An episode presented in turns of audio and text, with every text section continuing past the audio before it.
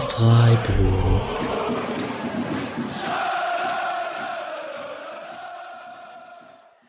Dann hallo und herzlich willkommen zur zweihundertfünfunddreißigsten Episode des Podcast Freiburg. Am Montagabend nach einem äußerst unspektakulären eins zu eins gegen S V Darmstadt am Samstagmittag. Wir nehmen heute zu dritt auf. Ich begrüße einmal den euch wohlbekannten Julian. Hallo Julian. Hey, hey. Und dann gibt es heute nicht ganz ein Podcast-Debüt, weil ihr ihn kürzlich in einer längeren Sprachnachricht zum Spiel der Amas gehört habt. Ähm, ich begrüße einmal den lieben Felix. Hallo Felix. Guten Tag. Äh, ihr findet den Felix bei Twitter unter at wertuzi null. Ich habe heute Mittag extra nochmal die Suche angeschmissen, ob es wertuzi o oder wertuzi null ist. Ähm, außerdem kennt ihr den Felix vielleicht schon, wenn ihr den Twitch-Stream zur Europa-League-Auslosung äh, angeguckt habt, weil er der Grund war, warum das dieses Jahr das erste Mal so wirklich stabil gelaufen ist. Ähm, Julian guckt mal wieder skeptisch. Es ist doch so, oder nicht? Ich habe das auch hervorragend geschmissen letztes Jahr, aber es lief noch besser dieses Jahr. Es lief noch besser, genau. Ähm, ansonsten, ähm, Alex und Misha sind heute nicht dabei. An Misha geht aber ein kurzer Shoutout. Der war nämlich in der Rasenfunk-Folge dabei, die sehr empfehlenswert ist. Mir fehlen noch die letzten drei Spiele, aber das, äh, was ich bis jetzt gehört habe, ist sehr gut. Auch äh, eine gute Einordnung zum äh, Frankfurt-Stuttgart-Spiel zum Beispiel. Ähm, hört da auf jeden Fall mal rein. Ähm, allerdings ist da der S C-Teil ein bisschen ausführlicher ähm, als sonst, aber jetzt nicht so ausführlich, dass ihr den Rasenfunk hören könnt und euch diese Folge hier sparen könnt. Deswegen bleibt auf jeden Fall dran für die nächsten drei Stunden, nein, anderthalb Stunden. Ähm, Ihr könnt den Podcast unterstützen unter paypal.me slash spodcastfreiburg und unter patreon.com slash spodcastfreiburg. Genau, damit wäre das aus dem Weg. Und ihr wart beide im Stadion, ne? Genau. Felix, wie war die Stimmung Samstag nach dem Spiel? Boah, nach dem Spiel? Oder ja. Während? Boah, nach, nach dem Spiel. Spiel eklig. Es war nass, kalt, es hat geschneit. Ich habe ein scheiß Spiel gesehen. Ja, war nicht sehr zufriedenstellend. Aber ich kann mich nicht beschweren. Immerhin besser ein Punkt als keiner. Also von allen Bundesligaspielen, die man schon im Stadion hat sehen können, war das definitiv eins davon. Also ich weiß gar nicht, es war echt... Ich habe es auch ungefähr vergessen, als ich schon wieder draußen war, außer ein allgemeines Gefühl von Unzufriedenheit. Ähm, aber... musste mich tatsächlich einiges nochmal erinnern per Video und so, weil es echt schnell weg war. Würdet ihr sagen, es war das langweiligste Heimspiel im Musi bis jetzt? Uff, schwierig. Äh, ich... Frankfurt war auswärts, ne? Frankfurt ist null null war auswärts, ja. Das war auch langweilig. Boah, ich glaube schon. Boah, Hertha, die Rückrunde war auch ganz mies. Letztes Jahr habe ich nicht mehr so im Kopf alles.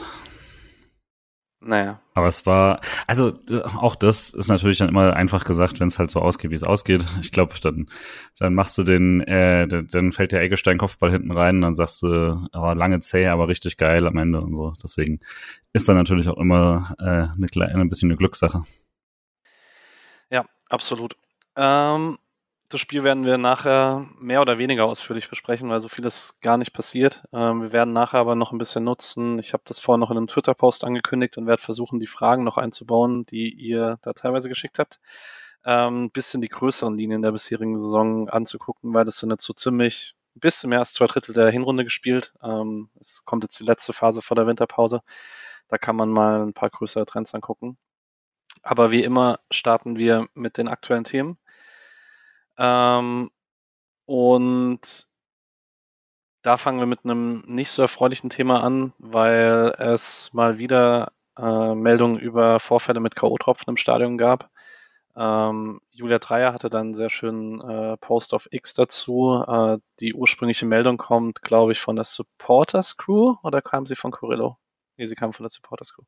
Ähm, ich weiß gar nicht, eigentlich ist jedes Wort äh, schon gesagt zu dem Thema, aber es ist, nat- es ist absolut zu verurteilen. Ähm, passt aufeinander auf im Stadion, ähm, haltet vor allen Dingen eure männlichen Freunde, mit denen ihr ins Stadion geht, ähm, verantwortlich für das, wie sie sich verhalten. Ähm, und wenn ihr, ich glaube, wenn ihr diejenigen seid, die K O-Tropfen mit ins Stadion sei, äh, nehmen, dann hört ihr uns hoffentlich nicht. Ähm, wenn doch, fickt euch.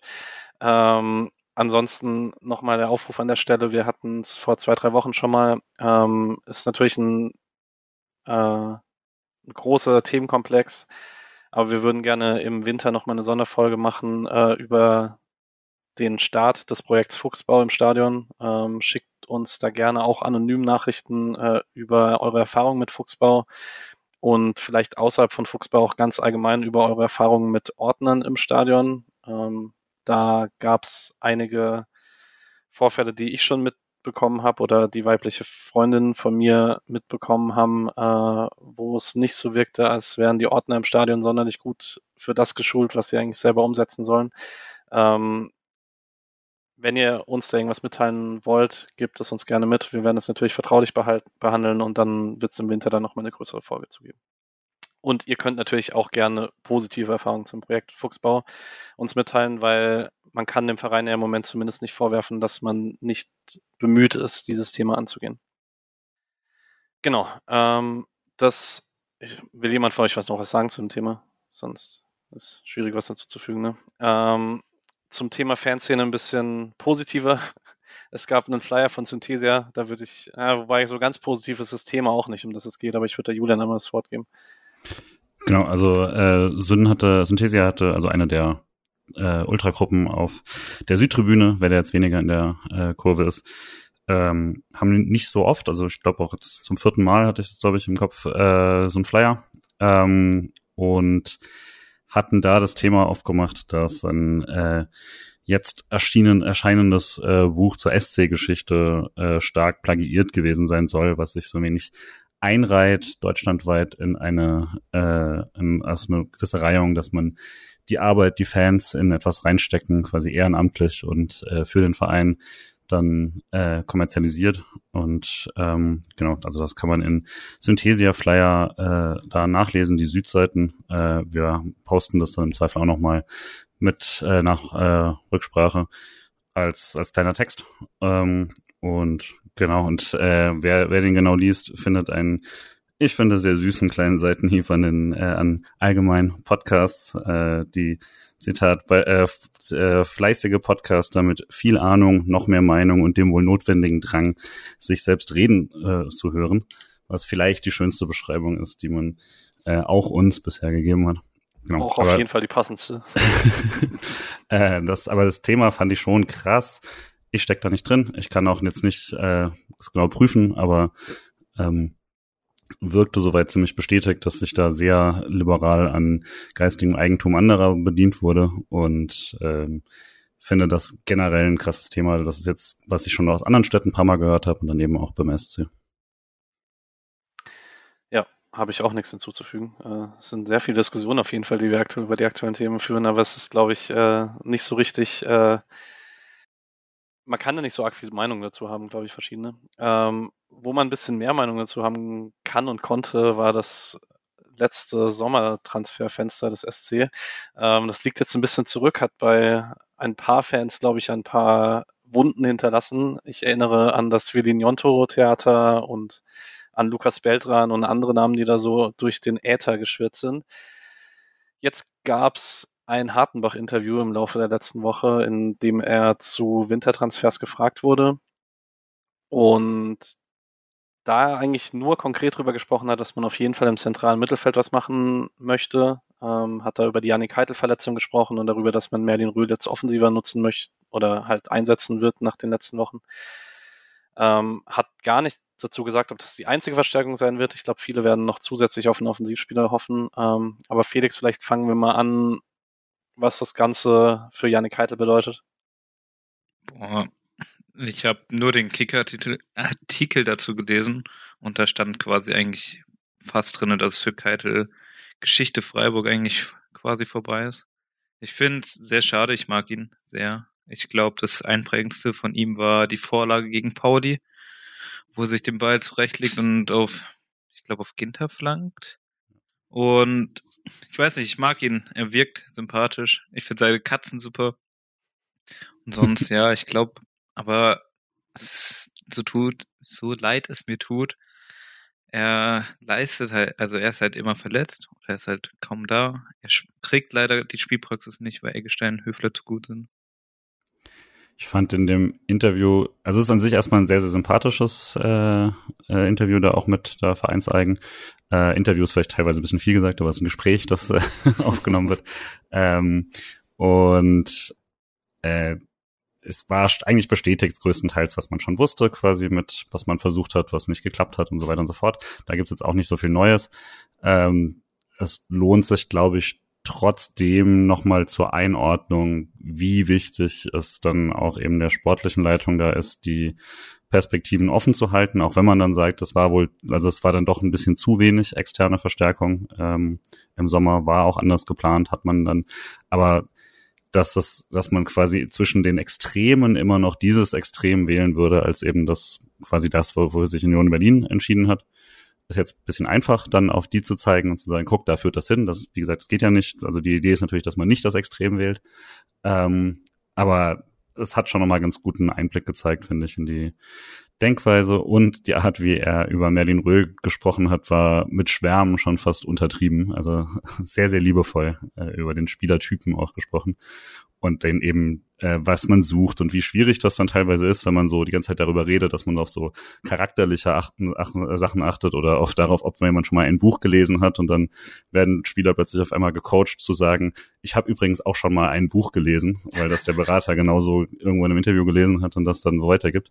Äh, das, also lohnt sich schon, das mal anzuhören, aber ich letztlich ist das ungefähr das, was was wir, was jeder eigentlich so auch besprochen hat, ähm, mit mit der Schwierigkeit quasi dann Externe dann zu holen, ohne den eigenen den Weg zu verbauen. Würde trotzdem sagen, ein bisschen mehr frisches Blut gerade äh, auf den Schlüsselpositionen hätte da schon sehr gut getan. Man kann sich auf jeden Fall richtig gut vorstellen, wenn irgendwann in den nächsten Jahren ein Verein anruft für Merlin Röhl wie Hartenbach, einfach komplett bitchy das Telefon auflegt. Das ist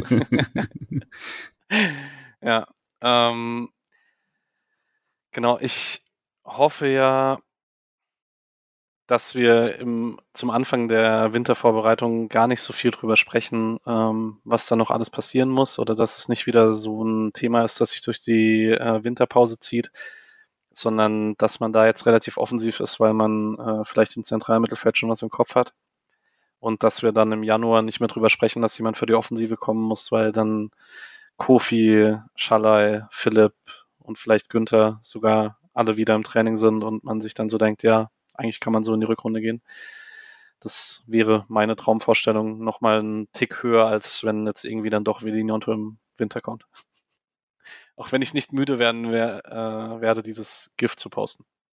Also was halt schon hart war jetzt mit den Verletzungen, ist, dass man schon offensichtlich damit gerechnet hat, dass es nicht ganz so hart trifft und dass man einen Weg gefunden hat, dieses Risiko zu minimieren und das hat dann die Saison gezeigt, dass man das Risiko halt einfach nicht ausschließen kann, dass sich einige Spieler gleichzeitig verletzen und ähm, dass dann eine medizinische Abteilung auch begrenzt ist in dem, was sie letztlich machen kann, wenn man auch einfach mal Pech hat. Ja, so ist das wohl. Gut, sollen wir zum Spiel rübergehen. Wir haben noch als aktuelles Thema die äh, Investorengeschichte rund um die D F L. Ja, wobei, lass uns das doch jetzt gleich direkt machen, ähm, weil es ja auch so ein bisschen passt, es gab eine Choreo vor dem Spiel, das habe ich gar nicht mehr gesehen gehabt, weil ähm, mein Samstag war ziemlich voll. Ich habe eine Zeit lang so nebenher mit einem Auge auf dem Tablet geguckt und habe dann die letzten zwanzig Minuten im Auto auf dem Handy geguckt, also ich glaube... Während du gefahren bist? Nein, Laura ist gefahren. Sehr gut. Also bitte. Ähm... Deswegen ähm, habe ich, ich hatte auch ganz selten den Kommentator an, ähm, deswegen habe ich nicht mitbekommen, dass es eine Choreo gab oder sowas. Ähm, wie sah sie denn aus? Ich habe nur ein kurzes Bild gesehen. Ähm, zum Anfang, zum Einlaufen gab es unten erstmal nur im unteren Bereich bis zum, bis zum Mundloch quasi nur so schwarze Papp, Pappe oder Papierbänder oder Papierschilder, auf denen nichts drauf war. Äh, unten gab es ein Spruchband. Ich weiß leider gerade nicht mehr genau, was drauf stand. Und danach, als die dann runter sind, gab es dann äh, Fahnen in Weiß und Rot, aber auch nicht so krass verteilt, auch nur im unteren Bereich. Und eben dazu auch nochmal ein Spruchband. Also war so ein bisschen der, der, die, der Kontrast quasi zwischen schlecht und gut, sozusagen. Mhm. Äh, mit erstes bei Schwarz war dann Schluss mit dem Vermarktungswahn. Ich hab's grad, äh, die wie immer extrem guten Bilder bei nur der S C F nochmal nachgeschaut. Und genau, dann äh, es bleibt dabei, Nein zu Investoren, Fußball den Fans. Ähm, generell, glaube ich, aus dieser Fahnenverteilungsaktion gab es ja jetzt ein paar Mal so den Versuch, da einfach mehr Fähnchen äh, auf der ganzen Tribüne unterzubringen. Ähm, und das passt dann eben dazu, dass an dem Tag der S C eine Mail rumgeschickt hat. Also das ging Samstagmorgens raus an alle Mitglieder, ähm, dass man jetzt wieder in der D F L eine Investorendiskussion hat und dass der S C Freiburg diesmal offensichtlich zu einer anderen Ansicht gekommen ist. Extrem ausgeführt wurde es jetzt nicht, ähm, aber aus der Mail kann man ziehen, dass der, äh, dass der Sportclub gegen einen Investoreneinstieg äh, stimmen will, so wie er aktuell diskutiert wird, weil das aktuelle Modell ein deutlich äh, reduzierterer äh, Kapitalbedarf ähm, beinhaltet und man quasi der Meinung ist, dass wenn es um diese Anführungszeichen geringe Summe an Geld geht, der deutsche Fußball das selbst stemmen kann. Äh, und dass das nur vorher, als man über diese Milliardensummen gesprochen hat, man der Meinung war, dass das einfach durch Eigenkapital nicht zu stemmen sei und man daher extern jemand bräuchte, eine Vereinsposition.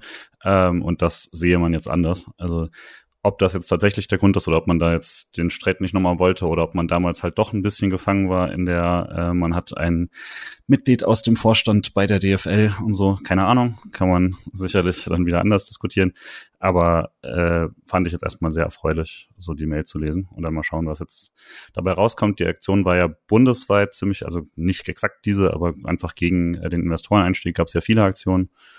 Und äh, das Thema einfach aus dem Frühjahr haben wir eigentlich schon mal drüber geredet, aber auch in jetzt reduzierterer Form eben als Investoreneinstieg diskutiert wird.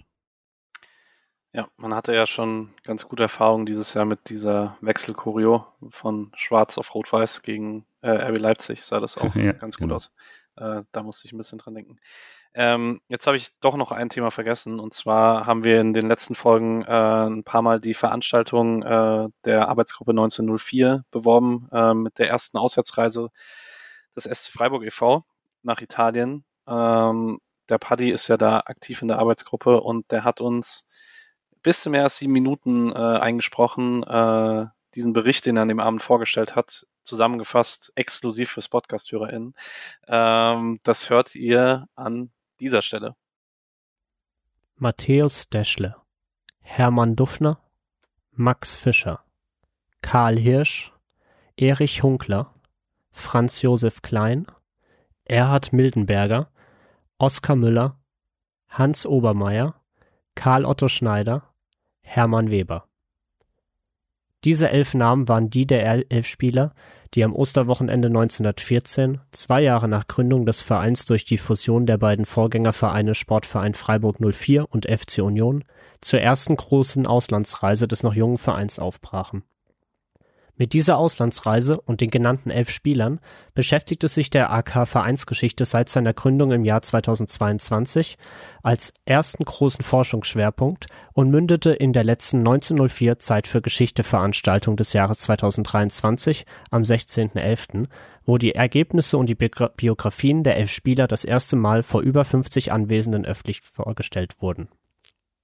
An Ostern neunzehnhundertvierzehn reisten die Spieler, ob noch weitere Mitglieder und Funktionäre des Vereins wie beispielsweise der damalige Präsident Oskar Mattes mitreisten, ist nicht bekannt, auf Einladung aus Italien zu zwei Spielen.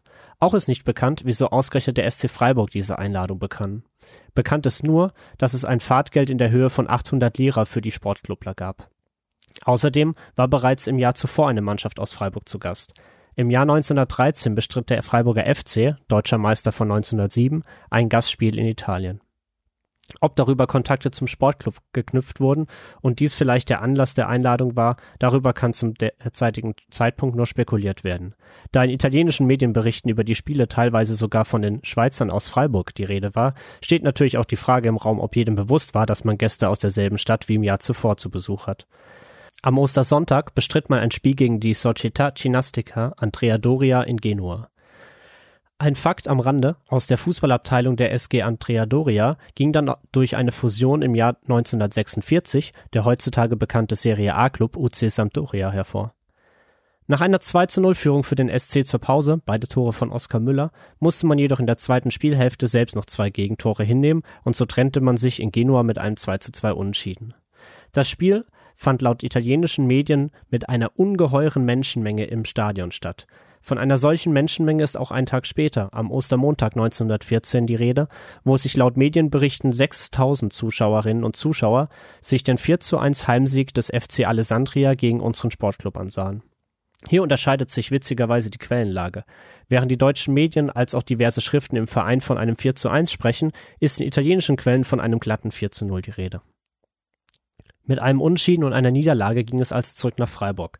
Und doch belegen Vereinsschriften wie die Jubiläumsschrift aus dem Jahre neunzehnhundertneunundzwanzig davon, dass diese Reise nachhalte und auch Jahre später noch gerne berichtet wurde.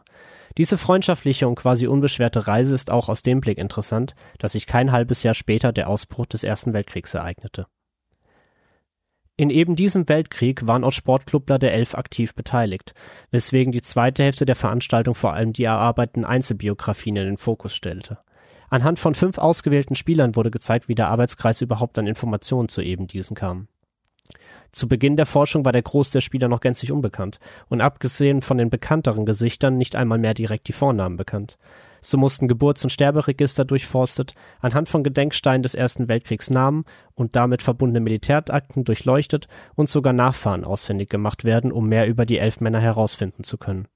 Beim berühmten Sportklubler wie Oskar Müller, immerhin erster Nationalspieler des S C, als auch Hermann Weber, erster Ehrenspielführer des Vereins, waren die Ergebnisse schneller da als bei anderen. So wurde beispielsweise der Spieler Hirsch als einer der fünf bei der Veranstaltung vorgestellten Biografien gezeigt, von dem wir nur vermuten können, dass er Karl mit Vornamen heißt, denn komplett verifizieren lässt sich dies nicht. Im Jahre neunzehnhundertvierzehn gab es in Freiburg sieben Haushalte mit dem Familiennamen Hirsch. Allerdings kommen aufgrund der Geburtsjahrgänge wohl nur zwei Personen in Frage. Zum einen der achtzehnhundertzweiundneunzig geborene Emil Hirsch, damals wohnhaft in der Klarastraße siebenundfünfzig. Da er von Beruf Lehrer war, will dies nicht so richtig in die Konstellation der S C-Mannschaft von neunzehnhundertvierzehn passen, da diese hauptsächlich aus Menschen der Arbeiterschicht bestand. Dann der am neunten August achtzehnhundertneunzig geborene Karl Hirsch, von Beruf Heizer und Mechaniker und aus der Klarastraße neunundfünfzig stammt, somit direkter Nachbar von Emil. Somit liegt die Vermutung im Raum, dass es sich bei dem Spieler Hirsch um eben jenen Karl Hirsch handelte. Belegt ist beispielsweise bei ihm, dass er bereits neunzehnhundertelf Spieler des F C Union war und, da er auch beim ersten belegten Mannschaftsspiel von neunzehnhundertzwölf mit drauf ist, dass es sich bei ihm um einen der Gründungsmitglieder des S C handelt, der dann auch die erste große Auslandsreise mitmachen durfte. Aber auch die nicht so positiven Aspekte wurden beleuchtet. So wurde auch beispielsweise das Schicksal von Hermann Dufner vorgestellt, der wenige Monate nach den Spielen in Italien fürs Militär eingezogen, nach einer am vierundzwanzigsten Juli neunzehnhundertsechzehn erlittenen Verwundung am zweiten Juli neunzehnhundertsechzehn in der Nähe von Verdun an seinen Wunden verstarb und in einem Massengrab bestattet wurde.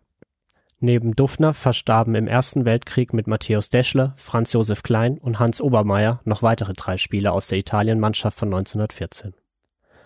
Auch wurde Hermann Weber vorgestellt, der wohl mit Oskar Müller wichtigsten Person der frühen S C-Jahre, der eine elementare Rolle in der Vereinsführung einnahm. Nach einer im Krieg erlittenen Kopfverletzung kam er neunzehnhundertfünfzehn genesen nach Freiburg zurück und leitete nahezu im Alleingang die Geschicke des Vereins in der Kriegszeit. So beschrieb er selbst rückblickend beim fünfundzwanzigjährigen Vereinsjubiläum, Zitat, »Ich zeichnete für alles verantwortlich und vereinigte in mir den Vorsitzenden, den Kassierer, den Spielausschuss, bei dem auch Karl Schneider mitwirkte, den Platzwart, den Spielführer und vertrat auch zeitweise den Zeugwart. Nach dem Ersten Weltkrieg zog es ihn berufsbedingt als Oberpostinspektor nach Offenburg und seine aktive Laufbahn beim S C endete. Trotz des Wohnort- und Vereinswechsels pflegte Weber auch weiterhin Kontakte zum Sportclub. neunzehnhundertvierundzwanzig wurde er aufgrund seiner Verdienste zum ersten Ehrenspielführer unseres Vereins ernannt. Auf seine Biografie muss jedoch auch ein kritischer Blick gerichtet werden und hier zitiere ich einmal aus eben dieser, äh, viele Grüße an Timo an der Stelle. Denn aus seinen Personalakten als Postbeamter geht hervor, dass er ein überzeugter Nationalsozialist war. So ist Weber bereits vor der Machtübernahme neunzehnhundertdreiunddreißig in Todtnau für die nationalsozialistische Bewegung eingetreten und beteiligte sich aktiv an der Gleichschaltung in seinem Wohnort mit. Im April neunzehnhundertdreiunddreißig wurde er Ortsgruppenleiter der Nationalsozialistischen Beamtenarbeitergemeinschaft, N S B A, für Todtnau und Umgebung. Ab August des gleichen Jahres übernahm er noch ein weiteres Amt. Er wurde zusätzlich Bezirksbeauftragter für das Turn- und Sportwesen im Bezirk Schönau. Weber verschaffte sich demnach einige lokale Ämter im jungen N S-Staat. neunzehnhundertdreiunddreißig wurde er, ein Jahr vor seinem Tod neunzehnhundertvierunddreißig, außerdem Mitglied der N S D A P. Im Anschluss an die Vorträge wurde dann der Abend bei einem weiteren Kaltgetränk abgeschlossen und es konnten sich die im Raum aushängenden Spielerbiografien nochmal genau durchgelesen und diese mit dem Arbeitskreis besprochen werden. Es lässt sich festhalten, dass sowohl die Arbeit des Arbeitskreises als auch die Veranstaltung durchaus erfolgreich waren und ein kleines bisschen Licht in die doch recht unbekannte Frühgeschichte des Vereins gebracht werden konnte. Gut, äh, vielen Dank, lieber Paddy. Ähm, das war sehr informativ. Und äh, ja, falls ihr vielleicht an der Stelle noch, falls ihr Lust habt, euch mit dem Thema äh, Vereinsgeschichte zu beschäftigen, dann äh, beteiligt euch an der Arbeitsgruppe. Ähm, ihr könnt da sicherlich den Uwe oder den Paddy, also Uwe Schellinger oder den Paddy auf Twitter oder aufs Blue Sky anschreiben und äh, die fragen, wie ihr da in Kontakt kommt. Äh, ich finde die Arbeit sehr cool, die da gemacht wird. Ähm, deswegen, wenn ihr Lust und Zeit habt, macht da gerne mit. Gut. Gehen wir nach knapp zwanzig Minuten Folge dann mal über zur, äh, zum Spiel am Samstag. Äh, und wir beginnen, wie ihr es gewohnt seid, mit dem Gegner, mit dem S V Darmstadt, ähm, der relativ überraschend letzte Saison in die Bundesliga aufgestiegen ist, dann keinen sonderlich tollen Sommer hatte, weil man mit äh, Patrick Pfeiffer, den Abwehrchef, und mit Philipp Tietz, den besten Stürmer, beide nach Augsburg verloren hat. Ähm, damit so die beiden großen Stützen äh, weg. Ähm, dann war jetzt für den Samstag Tor, die dritte Stütze, nämlich Torhüter Marcel Schuhn, auch noch verletzt raus. Und ich bin ehrlich, der einzige Spieler aus diesem Team, wo ich dachte so, boah krass, der sticht raus, weil er auf jeden Fall Bundesliga-Niveau hat, äh, war Marvin Mehlem. Und sonst ist das, selbst für mich, der sich, glaube ich, relativ viel mit Fußball beschäftigt, sehr viel, wo ich nicht wirklich einschätzen konnte, was ich an Spielertyp erwarten konnte. Geht's euch da anders? Beziehungsweise, Julian, hast du durch die Nähe zu Frankfurt ein bisschen mehr Darmstadt-Bezug? Ehrlich gesagt null. Also mein Bezug zu Darmstadt ist dann doch eher, wenn es hier mal Richtung Derby geht und auf einmal irgendwie ganz Frankfurt so tut, als wäre das jetzt ein ein... das Derby, was sie haben, was mich ein bisschen verwirrt, weil sie sonst immer darauf bestehen, dass es irgendwie so ein unwichtiger Verein ist, aber dann während des äh, Derby-Zeits, das ist dann plötzlich eine große Nummer, zumindest tauchen überall so diverse Anti-Darmstadt-Aufkleber auf und Leute sprechen darüber und so. Äh, das ist mein Hauptbezug. Äh, ich habe Darmstadt deutlich mehr verfolgt beim ersten Aufstieg tatsächlich. Ähm, und genau, ich war ehrlich gesagt, ich habe dann ein paar Spiele am T V natürlich gesehen, aber zum Beispiel also wie riesig äh, Seidel da vorne drin ist, war mir überhaupt nicht klar. Der ist ja ein, der ist ja ein Riese. Der war, also der steht da ja gegen unsere Innenverteidigung und sieht immer noch groß aus. Ähm, das war, also ich glaube zwei Meter oder so muss der sein. Das war mein erster, äh, mein erster Experten, meine erste Expertenanalyse. eins neunundneunzig, danke Felix. Ja, also sonst. Konntest du aber auch nicht kennen aus der bisherigen Saison, war sein drittes Spiel. Ja, also das, das war beeindruckend. Ansonsten, wie gesagt, also ich habe jetzt keinen krassen Bezug dazu. Ich mochte das, äh, mochte das Stadion ganz gerne, äh, auch wenn wir damals, das letzte Mal, als ich da war, null drei untergegangen sind in einem wichtigen Spiel äh, für Europa-Push und so. Aber ähm, jetzt mal gespannt, wie das Stadion dann in der Rückrunde wird. Äh, ist ja umgebaut worden, seitdem war ich noch nicht wieder da. Und äh, klar, David von dreiundneunzig natürlich als Freiburg-Darmstadt-Fan. Das sind so meine Berührungspunkte, die ich damit habe. Äh, das war es dann aber auch schon. Felix, hast du mehr Darmstadt gesehen diese Saison vor Samstag? Ich habe absolut gar nichts, glaube ich, von Darmstadt die Saison geschaut. Ich habe immer sonntags mal ein bisschen reingeschaut, aber sonst von Darmstadt absolut gar nichts. Die einzige Person, die mir irgendwie direkt aufgefallen war, war, äh, ich glaube, Tim Skarke. Der hat letzte Saison bei Schalke gespielt. Und ich weiß nicht, irgendwie Social Media oder so war das irgendwie ein bisschen Aufruhr oder so um seinen Wechsel zu Schalke oder zur Ausleihe. Und das war auch so mit der einzige, den ich eigentlich von Darmstadt kenne. Ja. Und dass das Nürnberger eben nicht mehr in Nürnberg äh, kickt, das natürlich. Genau. Großer Heartbreak für, ich, also man kennt ja meinen, äh, man weiß ja, dass ich Nürnberger Freunde habe und äh, einer meiner Freunde, der Johannes, der kauft sich normalerweise nie Trikots mit Flock und Fabian Nürnberger war die Ausnahme, weil das halt einfach funktioniert und zwar für die Ewigkeit. Nürnberger kannst du immer drauf geflockt haben, aber ja, ansonsten der bekannteste Spieler wahrscheinlich sonst noch auf nationaler Ebene Matthias Honsack, der dann auch später eine Rolle spielen wird, weil der im Pokal-Viertelfinale oder Achtelfinale gegen äh, Frankfurt dieses Jahr doppelt getroffen hat und damit Darmstadt fast weitergeschossen hätte. Ähm, da ist ja dann trotzdem bekanntlich Frankfurt weitergekommen. Ansonsten kann man vielleicht noch zu Darmstadt sagen, die waren diese Saison sehr oft ein klassisches fünf drei zwei Team, haben sie am Samstag nicht gemacht, da war es eher ein drei vier drei, fünf zwei drei, um Freiburg zu spiegeln vielleicht. Ähm, genau, da war ein bisschen eine Abweichung von der normalen äh, Spielstatik. Die gab es bei Freiburg nicht. Ähm, allerdings hatte man auch nicht mehr arg viel Spielstatik zur Auswahl. Man musste halt das aufstellen, was man mit den elfen halb äh, gesunden Spielern da aufstellen konnte. Ähm, weil die große News bei der Pressekonferenz vorm Spiel war, dass äh, Merlin Röhl von der U einundzwanzig verletzt zurückgekommen ist. Ähm, der hat bei einem sehr üblen Foul äh, einen Tritt unten auf den Knöchel bekommen, hat sich da wohl gar nichts strukturell verletzt, sondern hat sich dabei einfach eine Fleischwunde zugezogen, die man nähen musste und die jetzt noch am Ausheilen ist. Ähm, Sildilia sollte offensichtlich eine Belastungspause bekommen nach seiner U einundzwanzig-Reise äh, und Roland Schaller war noch nicht zurück, was die Aufstellung relativ selbsterklärend gemacht hat. Ähm, oder war noch jemand von euch beiden überrascht im Stadion? Also ich habe ich nicht. Ich hatte vielleicht gedacht, man gibt jetzt Adamu noch mal mehr. Deswegen kam er ja quasi gar nicht ins Spiel. Aber von der von der Startelf hatte ich jetzt ziemlich so erwartet. Also dass dann eben nach dem Röhl-Ausfall war ich auch schon wieder so ein bisschen bedient. Und äh, habe vor dem Spieltag dann auch tatsächlich mit der Aufstellung und dann einem sehr langweiligen Spiel gerechnet. Am Spieltag rede ich mich natürlich immer rein und war dann äh, wieder sehr optimistisch. Aber das... Äh, Ich glaube, mein erster Instinkt war da eigentlich schon der richtige. Ja, Felix hat Merlin Röhl vermisst. Da haben wir die Tage davor ein paar Mal geschrieben. Ja, auf jeden Fall. Das Foul war schon echt sehr heftig. Und dass er da wirklich nur mit Gelb, also es gab mehr gelbe Karten für Deutsche in, in der Szene als für den Spieler. So ein bisschen, bisschen komisch. Ja, das ist wohl wahr. Ähm... Ich weiß gar nicht, ob es Max oder Misha angesprochen haben, aber in der Rasenfunk-Folge hat man dann nochmal äh, drüber gesprochen, wie sehr Merlin Röhl diesem Spiel gut getan hätte, äh, für jemanden, der Tiefe liefern kann. Ähm, was jetzt auch nicht äh, perfekt ist, dass äh, zwei Ausfälle im Kader mit Schaller und Röhl dafür sorgen, dass man in einem Spiel so ungefährlich ist. Aber ja, wir haben vorhin schon über äh, Kaderbreite und so weiter gesprochen. Ähm, vielleicht einmal kurz noch, äh, damit ihr sie auch gehört habt, äh, die Ausstellung vom S C Atubolu, Ginter, Lienhardt, Gulde, Dorn, Eggestein, Höfler, Weißhaupt, Höhler, Grifo und Gregoritsch. Und dann hatte man auf der Bank Florian Müller sitzen und aus dem Profikader Makengo, Synthesia und Adamu und Kenneth Schmidt. Und dazu Mika Bauer, Ryan Johansson oder Ryan Johansson, ich weiß es nicht. Ähm, liebe Grüße an Alex und Fabian Rüdlin.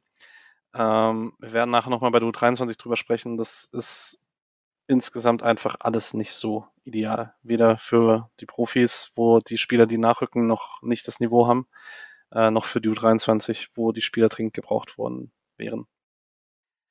Ja, springen wir ins Spiel. Und es startet nicht sonderlich spannend. Ähm, man hat so die ersten zehn Minuten Ballkontrolle vom S C, gro- keine großen Aktionen von beiden Toren. Und dann gibt es in der zwölften Minute einen Freischuss von Grifo aus knapp dreißig Metern, der nur relativ knapp vorbeigeht, wo Brunst laut Zeitlupe, glaube ich, noch ganz leicht mit den Fingerspitzen dran war. Es gab dann Abstoß, aber er hätte ihn auf jeden Fall gehabt, wenn er noch einen Tick weiter nach rechts kommt. Ähm, Wir werden gleich dann direkt über das null eins sprechen, aber wie war denn das Gefühl so die erste Viertelstunde? Weil ich hatte am äh, T V eigentlich ein ganz gutes Gefühl. Ich dachte mir so, okay, man findet jetzt den Ballbesitz ins Spiel. Wie ging's dir, Felix? Boah, es war schon auch sehr zäh. Also wie man es vor- sich eigentlich vorgestellt hatte. Die erste, also wirklich auch, du hast ja eben gemeint, die erste Chance war mit der Freischuss in der zwölften Minute. Und davor war es echt einfach nur sehr viel Ball hin und her geschiebe. Bisschen rumgekickt, aber sonst war es nicht eigentlich nicht sehr ansehnlich. Ich fand es nicht so spannend, die ersten fünfzehn, zwanzig Minuten. Ja, also es war halt, immerhin hatte Darmstadt halt wirklich kein einziges Mal den Ball irgendwie gefährlich oder so. War jetzt aber auch nicht, was ich unbedingt erwartet habe, dass sie jetzt äh, sehr gefährlich vors Tor kombinieren oder sowas. Also ja, kontrolliert und deswegen war ich jetzt auch nicht besorgt, aber es war schon auch sehr harmlos vom S C an der Anfangsphase. Ähm, war jetzt nicht so, dass sich irgendwie eine, eine Führung vom S C angebahnt hat, äh, auch wenn man optisch klar äh, die, die Vorteile hatte. Ja, und dann kann man direkt über das null eins sprechen. achtzehnte Minute. Es ist ein bisschen sinnbildlich für die Saison, weil wir werden jetzt dann wieder drüber sprechen, dass es wirklich nicht gut verteidigt ist im Vorlauf. Aber wir werden halt auch wieder drüber sprechen, dass der Gegner mit dem ersten Torschuss, der auch noch abgefälscht ist, eins null äh, führt und man dann wieder einen Rückstand hinterher rennt. Ähm, beginnt mit Bader, der das einzige Mal in dem Spiel die Lücke zwischen Weißhaupt und Gulde nutzt und da relativ viel Platz hat. Dann Mehlem anspielt, der auch zwischen den Ketten nicht so richtig Druck bekommt. Der Honsack anspielt, der auch nicht so richtig Druck bekommt und dann aber eigentlich relativ harmlos abschließt, aber Lienhardt anschießt und von... Wobei ich glaube, sogar Dorn geht erst noch mit dem Fuß rein und Dorn und Lienhardt fälschen den gemeinschaftlich ab zum null eins und ich weiß nicht, ich kann min, also eigentlich muss man es besser verteidigen, Julian, ne? Willst du? Ja, ich habe es dann öfter mal angeschaut, um irgendwie so die äh, die rauchende Waffe zu finden, quasi der Moment, wer jetzt schuld ist oder sowas, aber es ist einfach kollektiv ein bisschen verschlafen und dann also das ist trotzdem natürlich extrem unglücklich, aber man kann sehr gut eine bessere Mannschaft sehen als Darmstadt, die jetzt quasi in der Szene, als dann ähm, Ginter rausschiebt äh, und und Mehlem quasi ähm, da dann halt so zwanzig Meter vom Tor hat oder sowas, da ist eigentlich schon direkt eine Passmöglichkeit, die er dann nicht direkt äh, gespielt bekommt. Idealerweise hat Ginter dann einfach den Zweikampf gewonnen und das Spiel ist, also das, die Situation ist rum oder so, aber also es war schon alles ziemlich ziemlich riskant. Der Schuss selbst kann halt auch einfach besser und in, in die Ecke und dann reden wir nicht über das Pech sozusagen, ne? Also da hat man einfach völlig unnötig eine große Chance eingefangen. Trotzdem ist das halt irgendwie so die Story der Saison, über die man irgendwie nie so richtig reden möchte, weil dann wirkt man so verbittert quasi mit, man hat ständig Pech oder so oder man würde runterreden, dass der S C es auch nicht so gut spielt. Aber es ist schon absurd, wie oft jetzt irgendwie so ein blöder, abgefälschter Ball irgendwie im Tor landet und wie oft ähm, also ich kann es statistisch gar nicht so richtig ähm, wiedergeben, weil klar, dann, dann das geht ja dann auch ein als irgendwie ein Ding, das Atobolo nicht hält nach der Statistik, aber das ist natürlich Blödsinn, da kann er nichts machen. Und Freiburg hat irgendwie erwartete Gegentore sind siebzehn, kassierte äh, sind dann vierundzwanzig oder so, ne? Äh, mhm. dreiundzwanzig. Also da sind halt wirklich viele solche dabei gewesen. Klar, die ersten Spiele, da hat Arthur sich ein, zwei selber reingeschenkt und so. Ähm, aber das ist, steht mittlerweile steht er ja auch sehr stabil. Man kassiert immer noch ständig solche Tore. Und wie gesagt, kann man alles besser verteidigen. Ginter, Lienhardt hatten letztes Jahr eine bessere Saison und so. Aber es ist auch nicht so, dass man diese krass anfällige Verteidigung ist, wie irgendwie auch mehrfach gesprochen wird, sondern fallen auch echt mal so halt, also vom Spielglück her Sachen rein, die letztes Jahr nicht gegangen sind. Und vielleicht ist das dann auch fair, quasi, wenn man letztes Jahr hatte man öfter mal das Spielglück wirklich sehr auf seiner Seite und dieses Mal halt nicht.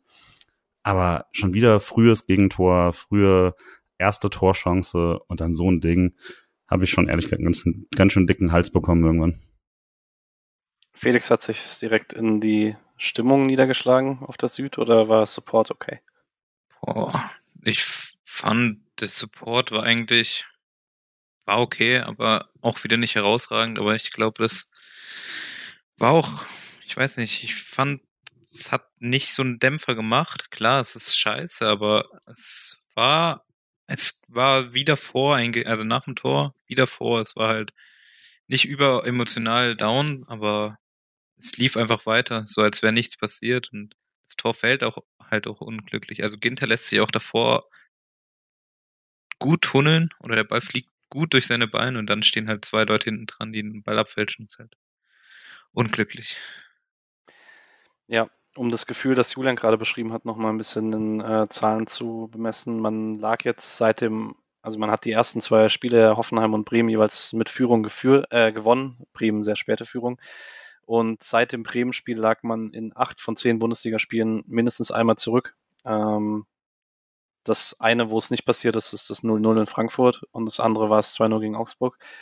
Ähm, es fühlt sich schon ein bisschen wie, anders würde man in jedem Spiel so ein Uphill-Battle, äh, also so ein Bergaufkampf, also es würde man so bergauf irgendwie gegen äh, Widerstände laufen müssen und halt auch in der Euroleague. West Ham, gut, war auch eine fürchterliche erste Halbzeit, aber ähm, da ist es auch passiert. Ähm, in Serbien ist man irgendwie durch eine du- dumme Aktion eins zu null hinten gelegen. Es ist Ja, und dann ist tatsächlich, ähm, wir haben das als Frage bekommen ähm, für ähm, so allgemein die bisherige Saison, ob man sich erklären kann, warum die Mannschaft oft so mental instabil wirkt, und ich würde gerne die Grundsatzthese aufwerfen, ob es überhaupt so stimmt. Also ich habe den das jetzt häufiger mal äh, die letzten Tage gelesen nach dem Spiel, dass man nach dem null eins irgendwie so das Gefühl hatte, man kriegt direkt wieder das null zwei, und das Gefühl hatte ich so zwei, drei Minuten, und dann hat man aber, finde ich, so ein Spiel wie dann davor gesehen. Ähm, ist es nicht eigentlich eher das Gegenteil, wenn man nach so vielen Rückständen jetzt trotzdem so gut dasteht? Ist immer ein bisschen die Frage, was Mentalität ist ja im Fußball eh so ein austauschbares Wort, ne? Oder wo, wo, womit jeder was anderes meint. Ich glaube, dass äh, es mehr irgendwie so wirkt, als dass man nicht konstant ist und teilweise nicht ganz konzentriert in die Spiele reinkommt. Oder ob man, ähm, es kann aber natürlich auch alles dann einfach taktisch erklärbar sein, ne? Dass man am Anfang nicht, dass man erst anpasst und am Anfang nicht ganz richtig dasteht oder so. Aber es wirkt mir schon so, als ob man immer wieder Äh, Fehler drin hat, gerade am Anfang des Spiels, die äh, man so letztes Jahr nicht so viel kannte und die dafür sprechen, dass man halt nicht ganz konzentriert drin ist.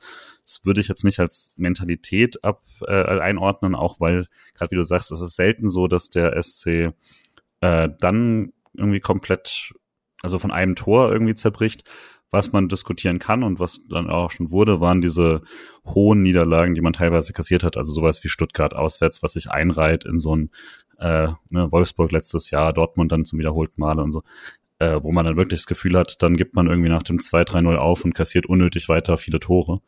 Aber das waren ja jetzt die letzten Wochen nicht der Fall. Also so ein Spiel wie Gladbach würde sehr dafür sprechen, dass man ähm, dass man sich davon richtig äh, kaputt machen lässt oder so, und das ist auch nicht passiert. Und äh, auch in Leverkusen hatte man noch seine Chancen und so. Das spricht für mich jetzt schon eher dafür, dass man, dass es äh, von der Mentalität her alles in Ordnung ist und dass man zu viele Unkonzentriertheiten hat und äh, dazu dann halt auch irgendwie das, wie erwähnte, Spielglück nicht da ist, und dann wirkt das zusammen so.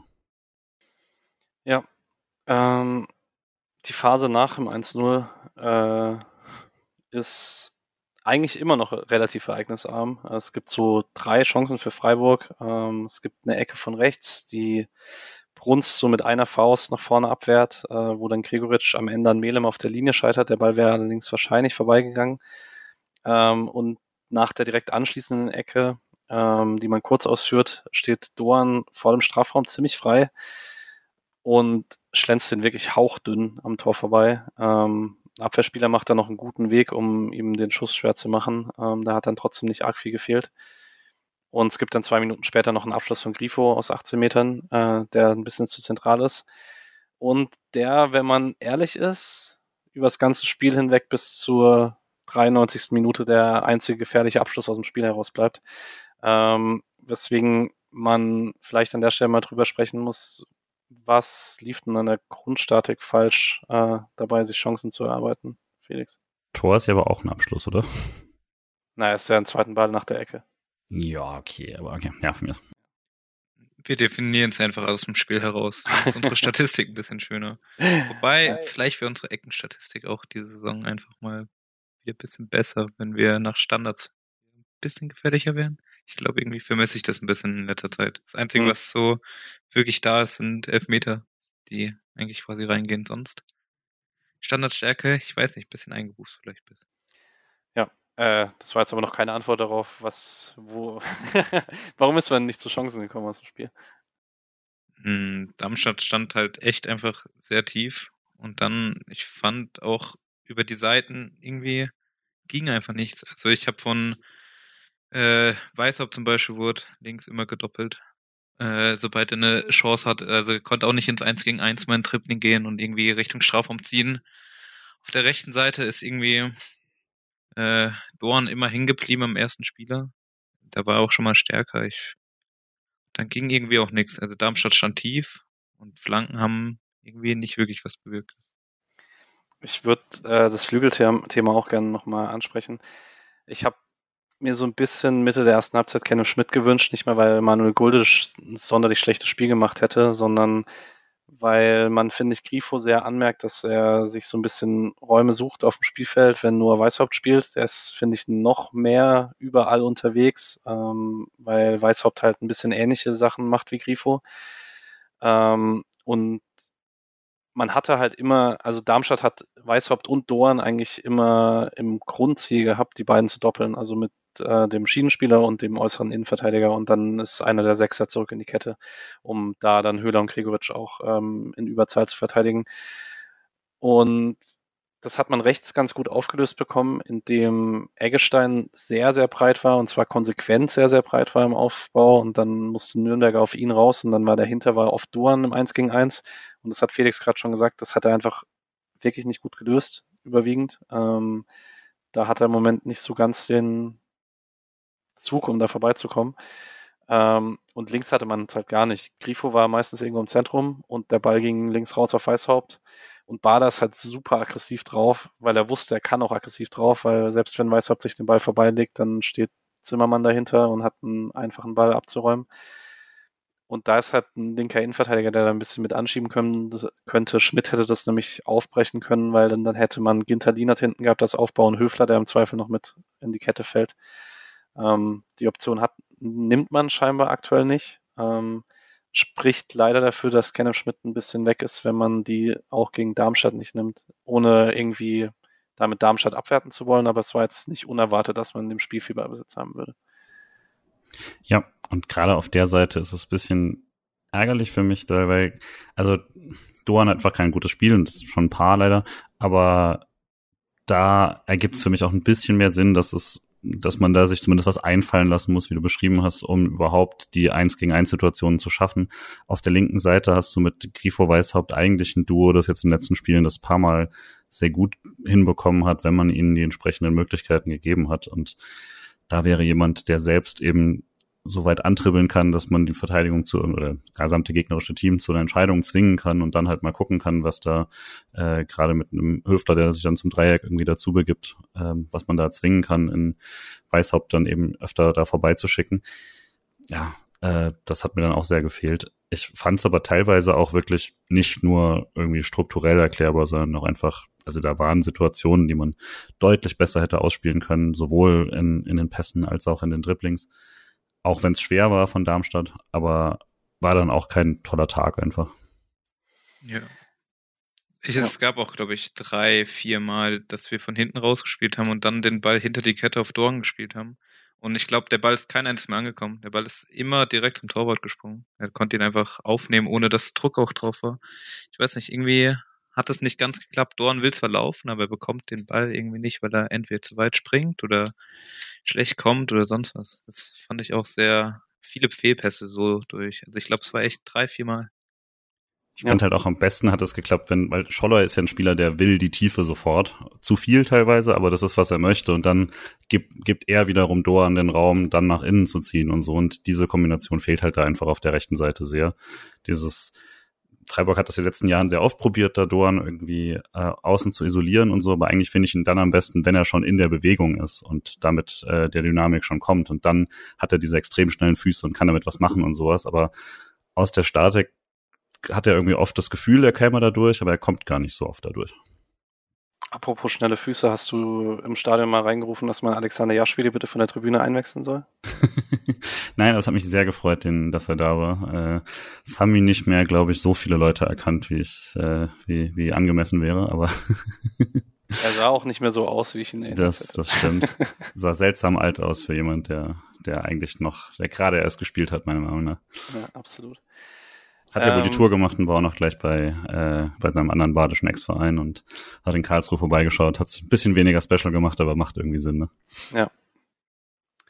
Ähm, um vielleicht das Offensivthema noch zuzumachen, ähm, wenn wir jetzt an der Stelle schon dabei sind, könnte man noch über Gregoritsch und Höhler sprechen, ähm, weil es auch was damit zu tun hat, wie man zu Chancen gekommen ist. Ähm, ich fand, Höhler hat sich sehr gut bewegt ohne Ball, äh, war auch sehr gut, sehr oft in guten Räumen am Ball.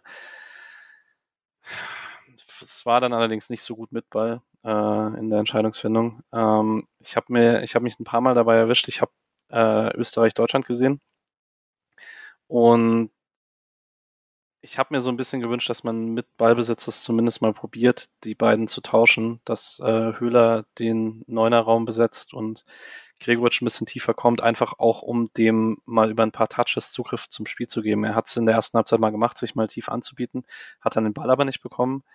Und so wirkt er halt schon wieder so komplett in der Luft hängend, und man, er kann das ja eigentlich mit dem, äh, mit dem Fuß spielen, und äh, es bringt halt relativ wenig, ihn vorne stehen zu haben, wenn man weder lange Bälle schlägt, was jetzt auch nicht Sinn gemacht hätte gegen Darmstadt, noch irgendwie in der Nähe von der Box ist für Flanken. Deswegen, ich habe es nicht so ganz verstanden, was Gregoritschs Rolle war für Spiel, und dann ist es super undankbar. Und ich kann auch verstehen, warum man ihn da nicht halb rechts haben möchte, weil Höhler macht da sehr viel in defensiven Umschalten, wenn man mal den Ball verliert. Ähm, hatte da auch zwei, also zwei erinnere ich mich auf jeden Fall, direkte Ballwiedereroberungen, das nimmt man sich dann halt weg. Ja, aber aktuell nimmt man sich den Faktor Gregoritsch halt komplett weg. Und äh, ja, ich weiß nicht, ob es euch im Stadion ähnlich ging, vielleicht ein bisschen. Ich bin ehrlich, ich kann mich einfach gerade an nichts erinnern, was Gregoritsch quasi gemacht hat. Das Einzige war, kommen wir später vielleicht noch zu, zu da, wo sich der Darmstädter verletzt. Aber ansonsten, ich kann mich im Spiel einfach an nichts von Gregoritsch erinnern. Vielleicht eine Chance, noch ein Kopfball, wo er mhm. rechts neben das Tor köpft, aber sonst kann ich mich echt nicht an viel erinnern. Also ich fand das in erster Linie krass undankbar. Gleichzeitig habe ich auch so das Gefühl, ja gut, man nimmt sich ja auch noch die Stärke im Anlaufen, weil das jetzt auch nicht seine Nummer eins Qualität, dann irgendwie direkt die Zentrale anzulaufen und eventuell halt gleich das zentrale Mittelfeld mit, wie es Höhler halt dann doch sehr gut kann. Ähm, später hat man es ein bisschen mehr versucht, so mit Brechstange auf ihn zu spielen und so. Das hat aber dann auch nicht geklappt. Das war auch dann wirklich, da hat Darmstadt ihn teilweise getrippelt, weil warum auch nicht? Da war niemand sonst, dem man hätte äh, Sorgen haben müssen. Und wenn er in großartiger Form ist, hat er solche Sachen auch schon mal behauptet und dann weitergeleitet oder so. Aber ja, also so kriegt man ihn auf jeden Fall auch nicht rein. Ja, und es ist halt auch noch undankbar, weil er, ich habe das Gefühl, er ist ein deutlich besserer Kopfballspieler, wenn er jemanden hat, der die Tiefe attackiert hinter ihm, weil er dann die hm. äh, Optionen einen Kontaktverlängerung hinter sich hat. Und so ist halt jedem Abwehrspieler klar, okay, er muss den halt, er muss das Kopfballduell gewinnen, um den Ball abschirmen zu können, und das ist schon eine schwierigere Situation. Ähm, es hilft natürlich trotzdem nicht, dass er irgendwie auch unglücklich in den Aktionen wirkt, die er hat, aber ich finde halt, also es gibt ja Spieler, die, bei denen hast du das Gefühl, die brauchen halt so ein paar Aktionen, die müssen den Ball mal am Fuß fühlen, dann haben sie einen Zugriff aufs Spiel, und er ist ja wirklich kein Stürmer, bei dem du das nicht machen kannst. Also er hat in Augsburg teilweise Zehner gespielt. Ich meine, Augsburg hatte auch keinen Anspruch mit Ball, das ist auch klar, aber ähm, ja, ich weiß nicht, irgendwie, ich war nicht so ganz glücklich damit, ähm, wie man, man hatte nur begrenzte Personalauswahl für das Spiel, aber ich finde, mit dem Personal, das man hatte, hätte man ein bisschen trotzdem besser mit Ballbesitz spielen können. Also um es Zahlen auszudrücken, in seinen neunzig Minuten hatte er fünfundzwanzig Ballkontakte, ähm, also alle vier Minuten mal einen Ballkontakt, das ist schon heftig, also nicht ganz, ihr wisst schon. Und äh, also der nächst, nächst niedrige Feldspieler, der äh, länger gespielt hat als die zehn Minuten, die Makengo und Zidia durften, ist äh, Weißhaupt, der auch, wie gesagt, nicht so hundertprozentig mit sowas drin war, und der hatte fünfundvierzig. Also das ist schon klar, ne? Also liegt auch, das ist jetzt nicht nur eine Gregoritsch-Kritik, das ist auch eine Kritik an der Rolle, aber das war dann schon sehr aus dem Spiel genommen auf jeden Fall. Gut, ähm, gehen wir zum Erfreulichen, fünfunddreißigste Minute, zweiter Ball nach einer Ecke, ist so ein bisschen eine, ja okay, ist kein zweiter Ball nach einer Ecke. Es also ich würde das jetzt nochmal festmachen, für mich ist das ein Tor aus dem Spiel. Ich sag, das es ist gelten. Einfach ein Tor aus dem Spiel. Es der Ball kommt von der Mittellinie. Auch, ja. wenn, auch wenn unsere okay. Offens- Innenverteidiger sehr offensiv stehen. Ja. Ja, äh, ich muss kurz den äh, Witz äh, noch hier bringen, den äh, Mischa am Samstag gepostet hat, dass alle drei Freiburger Innenverteidiger beteiligt waren mit Ginter, Lienhardt und Höhler. Ähm, ja, ähm, sagen wir so, Ginter und Lienhardt sind noch vorne im Strafraum, weil es da vorne eine Ecke gab. Äh, man macht das ja häufiger, dass man dann, wenn man den Ball nochmal zurückspielt, dass man dann nochmal lang schlägt, und dann ist oft Ginter die Anspielstation. In dem Fall versandet der Ball so ein bisschen und es kommt so eine Kerze. Und der Ball landet bei Lienhardt, der es einfach wirklich richtig gut macht, nämlich sich den Ball erst mit einem sehr sauberen, äh, mit einer sehr sauberen Annahme an den Fuß holt und dann auch nicht hektisch wird und dann irgendwie mit links direkt den Abschluss sucht, sondern da sieht, dass er Ginter im gegnerischen Strafraum hinter die Kette schicken kann, was total crazy ist. Ähm, und Ginter hat den Ball dann so am linken Fünfereck, äh, flankt den scharf mit links. Ähm, Malika bleibt so ein bisschen weg. Ich weiß nicht, was er macht. Ich glaube, er hat einfach Angst, dass er ich das glaub, Gegentor er macht, Eigentor. Das Eigentor macht. Ja, genau. Aber wenn hinter ihm einer läuft, dann muss nicht, er was tun. Er muss, muss das probieren tun, ja. Und sich nicht wegducken. Ja, auf jeden Fall. Manika duckt sich weg, der sonst, finde ich, ein sehr gutes Spiel gemacht hat, aber ähm, duckt sich in der Situation weg und ähm, Bei Höhler ist es knapp tatsächlich, weil er ist gerade noch so hinterm Ball. Ähm, also nicht mit dem Abseits, sondern er ist gerade noch so hinterm Ball, dass er einen Ball nach vorne Richtung Tor befördern kann, dass, er, dass die Flanke nicht hinter ihm landet und rückt ihn dann zum eins zu eins über die Linie. Da war ich für einen kurzen Moment dann sehr erleichtert, aber Felix, wirst du erstmal Philipp Lienhardt nochmal loben, mehr als ich es gerade getan habe. Ich muss ja sagen, beim Tor, ich bin irgendwie, ich kann mich nach Toren immer nicht mehr freuen, weil es sah auch ein bisschen so aus, als wäre Ginter oder Höhler im Abseits gewesen. Mhm. Weil Ginter läuft da schon sehr, sehr frei rein. Und auch Höhler, es kann immer der Schritt sein. Deswegen habe ich mich auch erstmal nicht gefreut. Aber dann hat es mich umso mehr gefreut, dass wir dann das Tor gemacht haben. Und ja, der Pass von Lienhardt ist halt Weltklasse. Also den spielen nur wirklich die besten Spieler.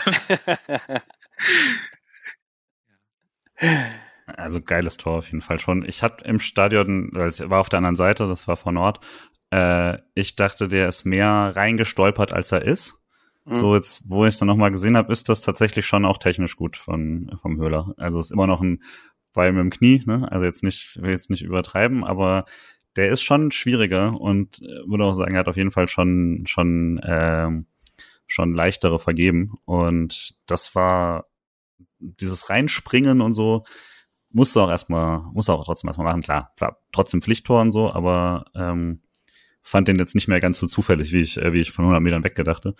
Ja, und ich würde schon sagen, also klassisch äh, mehr mehr rausgespielt, auch wenn es relativ noch statisch war, quasi wie halt die Innenverteidiger noch vorne standen und so.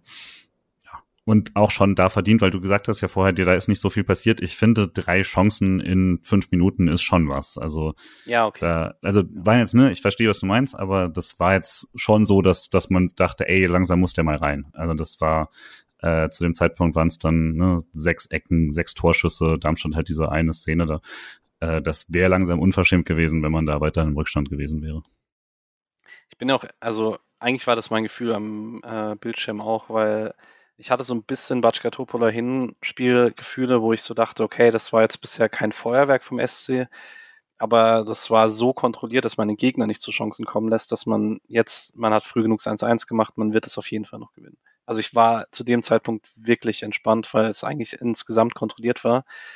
Ähm, und da danach in der ersten Halbzeit gar nicht mehr so viel passiert. Ähm, es gibt noch einen Weißhaupt-Durchbruch auf links, äh, der dann der einzige, ähm, wo er dann die Anschlusssituation ein bisschen äh, verpasst und dann die besagte Dorn-Flanke, die Gregoritsch am Tor vorbeiköpft. Ich war trotzdem, wir werden, glaube ich, ein anderes Gesamtfazit äh, ziehen, aber ich war in der ersten Halbzeit eigentlich ziemlich zufrieden. Ging es euch da ähnlich? Also ziemlich zufrieden ist mir zu viel, aber einfach auch schon wegen dem Stand und weil es, ey, ist, ich bin auch noch mal ein bisschen motziger, wenn es drei Grad hat und, und Schneeregen, so, dann habe ich, hab ich generell weniger gute Laune. Aber ich dachte auch so, ey, ja, okay, unverdient zurück gewesen, verdient ausgeglichen, man sollte eigentlich schon führen. Also Führung wäre jetzt, es war jetzt nicht, dass man irgendwie ein Feuerwerk abgerissen hat, wie du gesagt hast, aber äh, Führung wäre auch voll okay gewesen für den S C zu dem Zeitpunkt. Und wenn man so weiterspielt, gewinnt man das Spiel. Also war zu dem Zeitpunkt noch meine, meine Haltung, ist halt leider nur nicht so passiert. Ja, auch zur Punkt, zur Halbzeit hat es dann auch wirklich einfach angefangen mit Schneien. Und Schnee ist ja, wie bekannt, für uns eigentlich immer gut. Stimmt. Ich erinnere an Leipzig, ich erinnere an Köln. Vielleicht gibt es ja auch bei den nächsten Spielen noch mehr Motivation. Vielleicht schneit es in London. Vielleicht gewinnen wir das dann irgendwie vier drei. Was auch immer. Ich bin gespannt. Wärst du nicht liegen geblieben, das war das Problem. Ja, es war zu ja, schneeregig. Das ist das Problem. Ja. Aber und soweit wird natürlich auch in Köln haben wir gewonnen, nachdem es aufgehört hat äh, zu schneien. Ja, aber der Schnee lag ja noch. Hm. So halb. Ja, da lagen wir null drei zurück. Also. Super Spiel. Nils Petersen hat trotzdem den Schnee vom Dach geschossen. Ja. Ach, was ein schönes Tor. Lass uns über das Spiel reden, weil ja, das war cool. Echt schade, dass es damals noch keinen Podcast gab. Andererseits hätte diese Saison mich, glaube ich, auch komplett gekillt, nervig. Mhm. Naja, hat sie auch so. Gut, ähm, die zweite Halbzeit ist relativ schnell besprochen. Ähm, wir haben schon über Statik und so gesprochen. In der ersten Viertelstunde nach der Halbzeit passiert nichts. Äh, es gibt einen Darmstädter Konter nach einem Ballverlust von Grifo, nachdem er sich davor eigentlich den Ball schön erobert hat, ähm, den dann Lienhardt in letzter Instanz ziemlich gut äh, klärt. Und dann gibt es die Verletzung von Gregoritsch gegen Zimmermann, ähm, bei der ich hoffe, dass es keine allzu schwere. Ich habe jetzt äh, Beim T V-Bild dachte ich tatsächlich, dass sein Knöchel voll nachgibt, ähm, aber der Bericht ist jetzt wohl nur, dass es eine sehr tiefe Fleischwunde war, also nur, braucht auch ein bisschen, aber ist weniger schlimm, als ich am Samstag befürchtet habe. Ähm, Stadion ist auch ruhig geworden, ja. äh, nach einer Weile, nachdem man klar wurde, dass das übler, äh, fand ich auch gut. Und als er dann auch weggetragen worden ist, gab es dann auch Applaus von den Rängen und so. War eigentlich ganz cool, ganz stabil. Yes, und dann, wenn ich die Phase die nächste Viertelstunde nehme, so sechzig bis fünfundsiebzig, ähm, haben wir noch zwei Dorn-Distanzschüsse, ähm, die beide relativ deutlich vorbei sind. Und die drei gefährlicheren Situationen sind einmal eine wunderschöne Aktion von äh, Mehlem, der eine Drehung im Zentrum macht und dann aus achtzehn Metern so knapp vorbeischießt, dass ich glaube, Artobodo hätte den nicht gehabt, wenn er im Eck einfährt. Ja. Äh, Dann gibt es einen Honsack-Durchbruch auf links, äh, der knapp am langen Pfosten vorbeischießt. Und dann nochmal einen Konter von Darmstadt, den Lienhardt in letzter Instanz sehr gut verteidigt, diesmal gegen Honsack. Ähm, hatte, also, ich habe vorhin nach dem eins eins gesagt, ja, eigentlich das Gefühl, Freiburg gewinnt es noch irgendwie. Hattet ihr da langsam das Gefühl, es könnte eher sogar in die andere Richtung kippen? Ich nicht tatsächlich. Also, klar, kann immer so, aber ich habe jetzt nicht das Gefühl gehabt, dass Darmstadt irgendwie krass dran ist oder sowas, sondern klar, dass wenn er irgendwie reinfällt. Es war aber halt zwischen den Szenen war es halt trotzdem so, dass der S C optisch total äh, überlegen war, aber halt so auf diese frustrierende Art und Weise, wo nichts passiert. Ähm, die Szene, glaube ich, die wird, die auch noch in der die Zeit fällt, ist der Doan-Fernschuss aus der Drehung, den er Ginter vom Fuß nimmt. Da mhm. bin ich wütend geworden. Einige um mich rum. Grüße. Äh, aber, also, weil das, da, vielleicht sieht er ihn nicht oder so, aber er läuft ja eigentlich auf, also weg vom Tor und müsste entsprechend sehen, dass Ginter voll angelaufen kommt.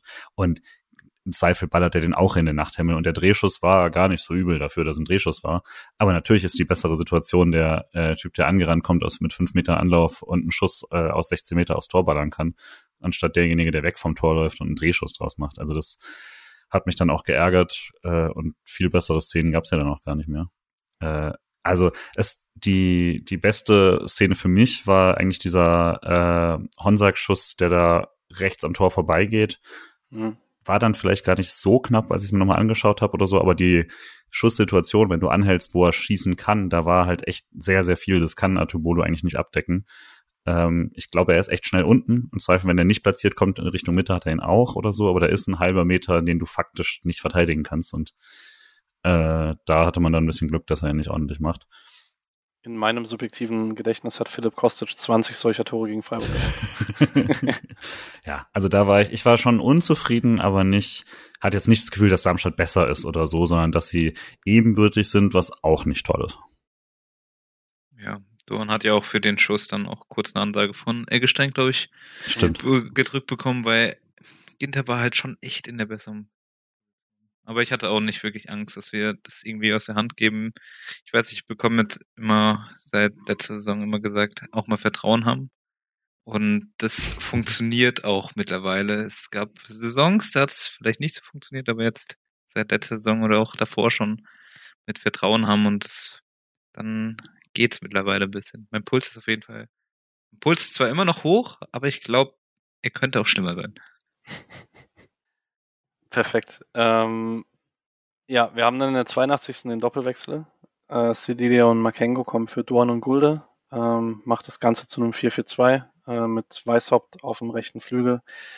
Ähm, das hat nicht so wirklich einen positiven Impact aufs Spiel, oder hat jemand vor euch irgendwelche Effekte beobachtet, die das äh, positive Spiel hatte? Weil ich habe mir für zweiundachtzig bis zweiundneunzig aufgeschrieben, einen hoher Ball nach dem nächsten, ohne dass der S C Torgefahr aufbaut. Ja. ja. Das beschreibt eigentlich sehr gut. Genau, und dann kommt in der zweiundneunzigsten kommt äh, Junior Adamu für Lukas Höhler. Ähm, und wollen wir an der Stelle kurz drüber sprechen, ist es Gibt es irgendeinen Grund dafür, dass er so kurz kommt?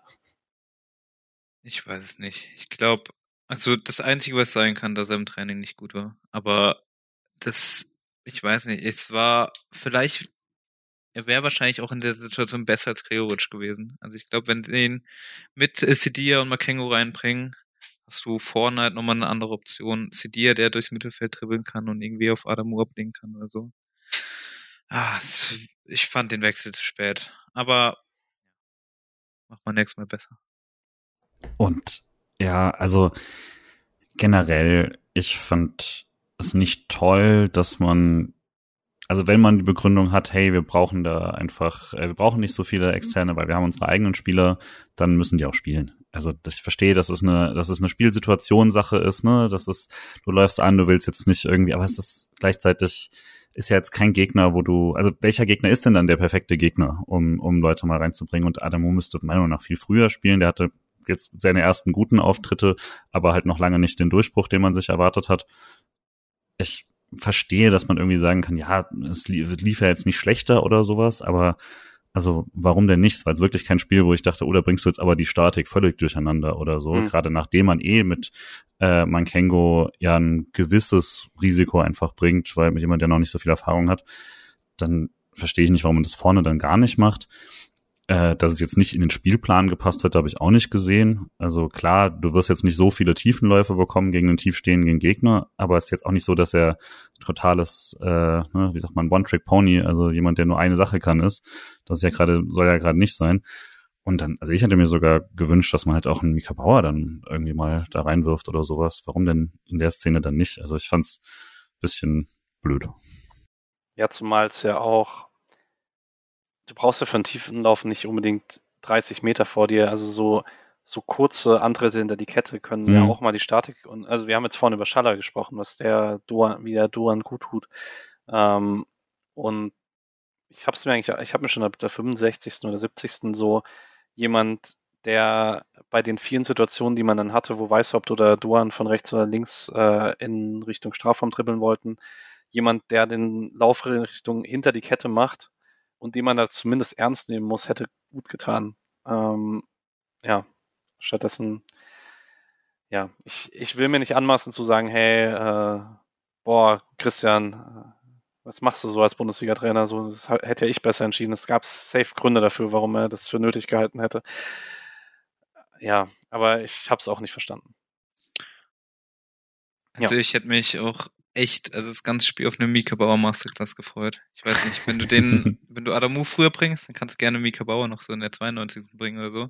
Vielleicht macht ihr irgendein krasses Dribbling und macht es so oder so. Es wäre sehr schön gewesen, aber dass du die, die halt die ganze Zeit nur auf der Bank sitzen lässt, tut mir auch ein bisschen leid.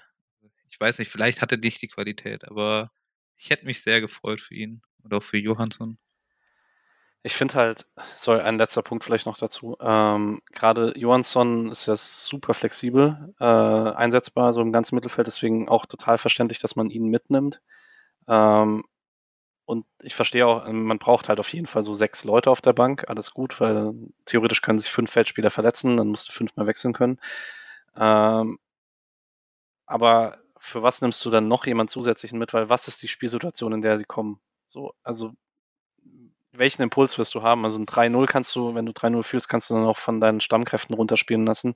Äh, dafür brauchst du niemanden mitnehmen und so. Und dann lass doch zumindest einen der zentralen Mittelfeldspieler unten für das wichtige Spiel in Ulm und gib nicht der zweiten Mittelfeld aus Luca Marino, äh, Julian Stark und Lukas, nee, Maxi Bräunig hat auf der zehn gespielt, das ist halt einfach nicht ideal. Ja, aber ja. Halbe U neunzehn bei der U einundzwanzig und halbe U einundzwanzig bei den Profis, das ist dann ja. schon so ein Folgeeffekt und dann gewinnst du nirgendwo, ist auch nicht toll. Yes. Ähm, die Stimmung hätte trotzdem deutlich besser sein können, wenn in der neunzig plus dritten Minute ähm, die Weißhauptflanke von rechts, die Eggestein sehr gut auf den langen Pfosten köpft, von äh, Alexander Brunst nicht hinten aus der Ecke gekratzt wird. Ähm, es ist eine super schöne Parade. Ich würde trotzdem sagen, wahrscheinlich muss den Bundesliga-Keeper halten. Das ist einfach ein sehr schöner Ball zum Fliegen. Trotzdem, ich habe, ich weiß nicht, ob ihr es am Stadion ein bisschen besser gesehen habt. Ich habe in dem Moment, wo am Bildschirm der Ball Eggesteins Kopf verlässt, war ich mir sicher, der fliegt hinten rein. Weil der Winkel von der Kamera so war, war es im Stadion ähnlich. Bei mir war das Gegenteil. Ich dachte, ja, okay. Der ist völlig weg und war okay. Dann völlig schockiert, dass er den überhaupt so rausgekratzt hat. Deswegen war ich dann erst quasi eine Sekunde zu spät enttäuscht, dass er nicht drin war. yes. Ey, ähm, Brunst, der ja sein, Profi, äh, sein Debüt hatte, äh, mhm. Bundesliga-Debüt auf jeden Fall, ähm, und das, der ist ja fast fast dreißig oder so, das, ich hatte das jetzt heute im Kicker gelesen, das war auch echt äh, ein cooles cooles Interview nochmal, ähm, der da sehr viel auch über seine Schwierigkeiten, seine Therapie gesprochen hat, auch körperliche Therapie, mentale Sachen, äh, Ängste, äh, Fein- und Grobmotorik, glatt null, hat er, glaube ich, gesagt. Das äh, ist eine coole Geschichte, wenn es jetzt nicht ausgerechnet gegen uns so eine äh, Parade gewesen wäre. Das hatte so leichten ähm, Sportfilm-Vibes. Hm. Ein bisschen, wie man sich äh, nicht, nicht freuen konnte, dass Sebastian Haller im Februar für Dortmund gegen uns getroffen hat, ne? Ja, ja, könnten, das sind tolle Geschichten, die ja mal anderen passieren dürfen, bitte. Ja.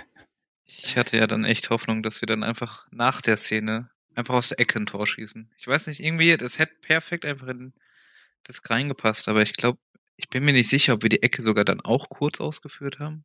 Ich hasse Kurzecken. Die waren die einzigen nicht. gefährlichen, weil die, die Grifo in den Strafraum schlagen wollte, waren auch alle kurz, aber halt ja. flach auf dem kurzen Pfosten. Halt. Das stimmt auch. Das, aber ich finde die kurzen Ecken gut, die quasi dann als so eine Halbfeldflanke weg vom Tor gehend und dann zum Tor geschlagen, die finde ich eigentlich ganz gut. Ich mag die nicht so, die daraus so ein halbes Dribbling machen und dann hast du eine Statik wieder nur ein paar Millimeter näher dran oder so, die fand ich nervig. Fand die mit Weißhaupt und Grifo eigentlich ganz, ganz nette Kombis teilweise. Aber die Ecken kamen halt echt das ganze Spiel nicht so nicht so gut. Ja, hat aber Felix vorhin auch schon gesagt. Kein, kein Tor aus elf Ecken. Ja, schon. Das ist untypisch. Und die gefährlichste Situation ist äh, der Distanzschuss von Dorn in der ersten Halbzeit. Der jetzt auch nicht. Generell auch äh, sehr viele Flanken für wenig Ertrag. Ne? Also siebenundzwanzig Flanken zu acht Flanken ist dann äh, eine klassische äh, Rasenfunk-Statistik. Und ja, nicht so viel Ballgewinne daraus. Okay, habt ihr noch einzelne Spiele, über die ihr sprechen wollt, über die wir noch nicht gesprochen haben? Wenn nicht, könnt ihr mir auch einfach direkt einen Spieler des Spiels geben. Ich kann euch schon mal vorweg sagen, dass mir Alex Lukas Höhler gegeben hat und äh, Mischa Philipp Lienhardt. Ähm, ich gehe da, glaube ich, also Kicker hat auch Philipp Lienhardt, glaube ich, als Spieler des Spiels. Ähm, ich, mir ist niemand besonders aufgefallen, aber ich muss es einfach nehmen. Ich nehme auch Philipp Lienhardt. Also ich fand's sau schwierig. Ich hatte jetzt wirklich wirklich kein Spiel, wo irgendwer herausgestochen hätte, fand ich. Ich hatte auch geschaut, ähm, bei bei Transfermarkt waren waren es auch sehr bunte Mischungen, was nicht dafür sprach, dass so viele so gut waren, sondern dass man ein bisschen gesucht hat. Ich bin am Ende auch, glaube ich, bei äh, bei Lienhardt. Verstehe auch Höhler tatsächlich. Also es finde ich auch, da, auch wenn es Alex, glaube ich, jetzt nicht so ganz gesehen hat, aber Äh, finde ich auch einen okayen Pick. Keine Ahnung. Also bei jedem hätte ich auch irgendeine Szene im Kopf, weswegen ich denken würde, ah, dann eher nicht, ne?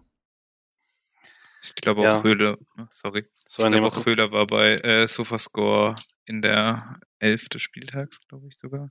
Auf der Z- äh, Mittelfeld, auf, auf der Flügel. Ja. Rechter Schienenspieler. Fand ich sehr wild, aber ich glaube, das spiegelt es auch gut.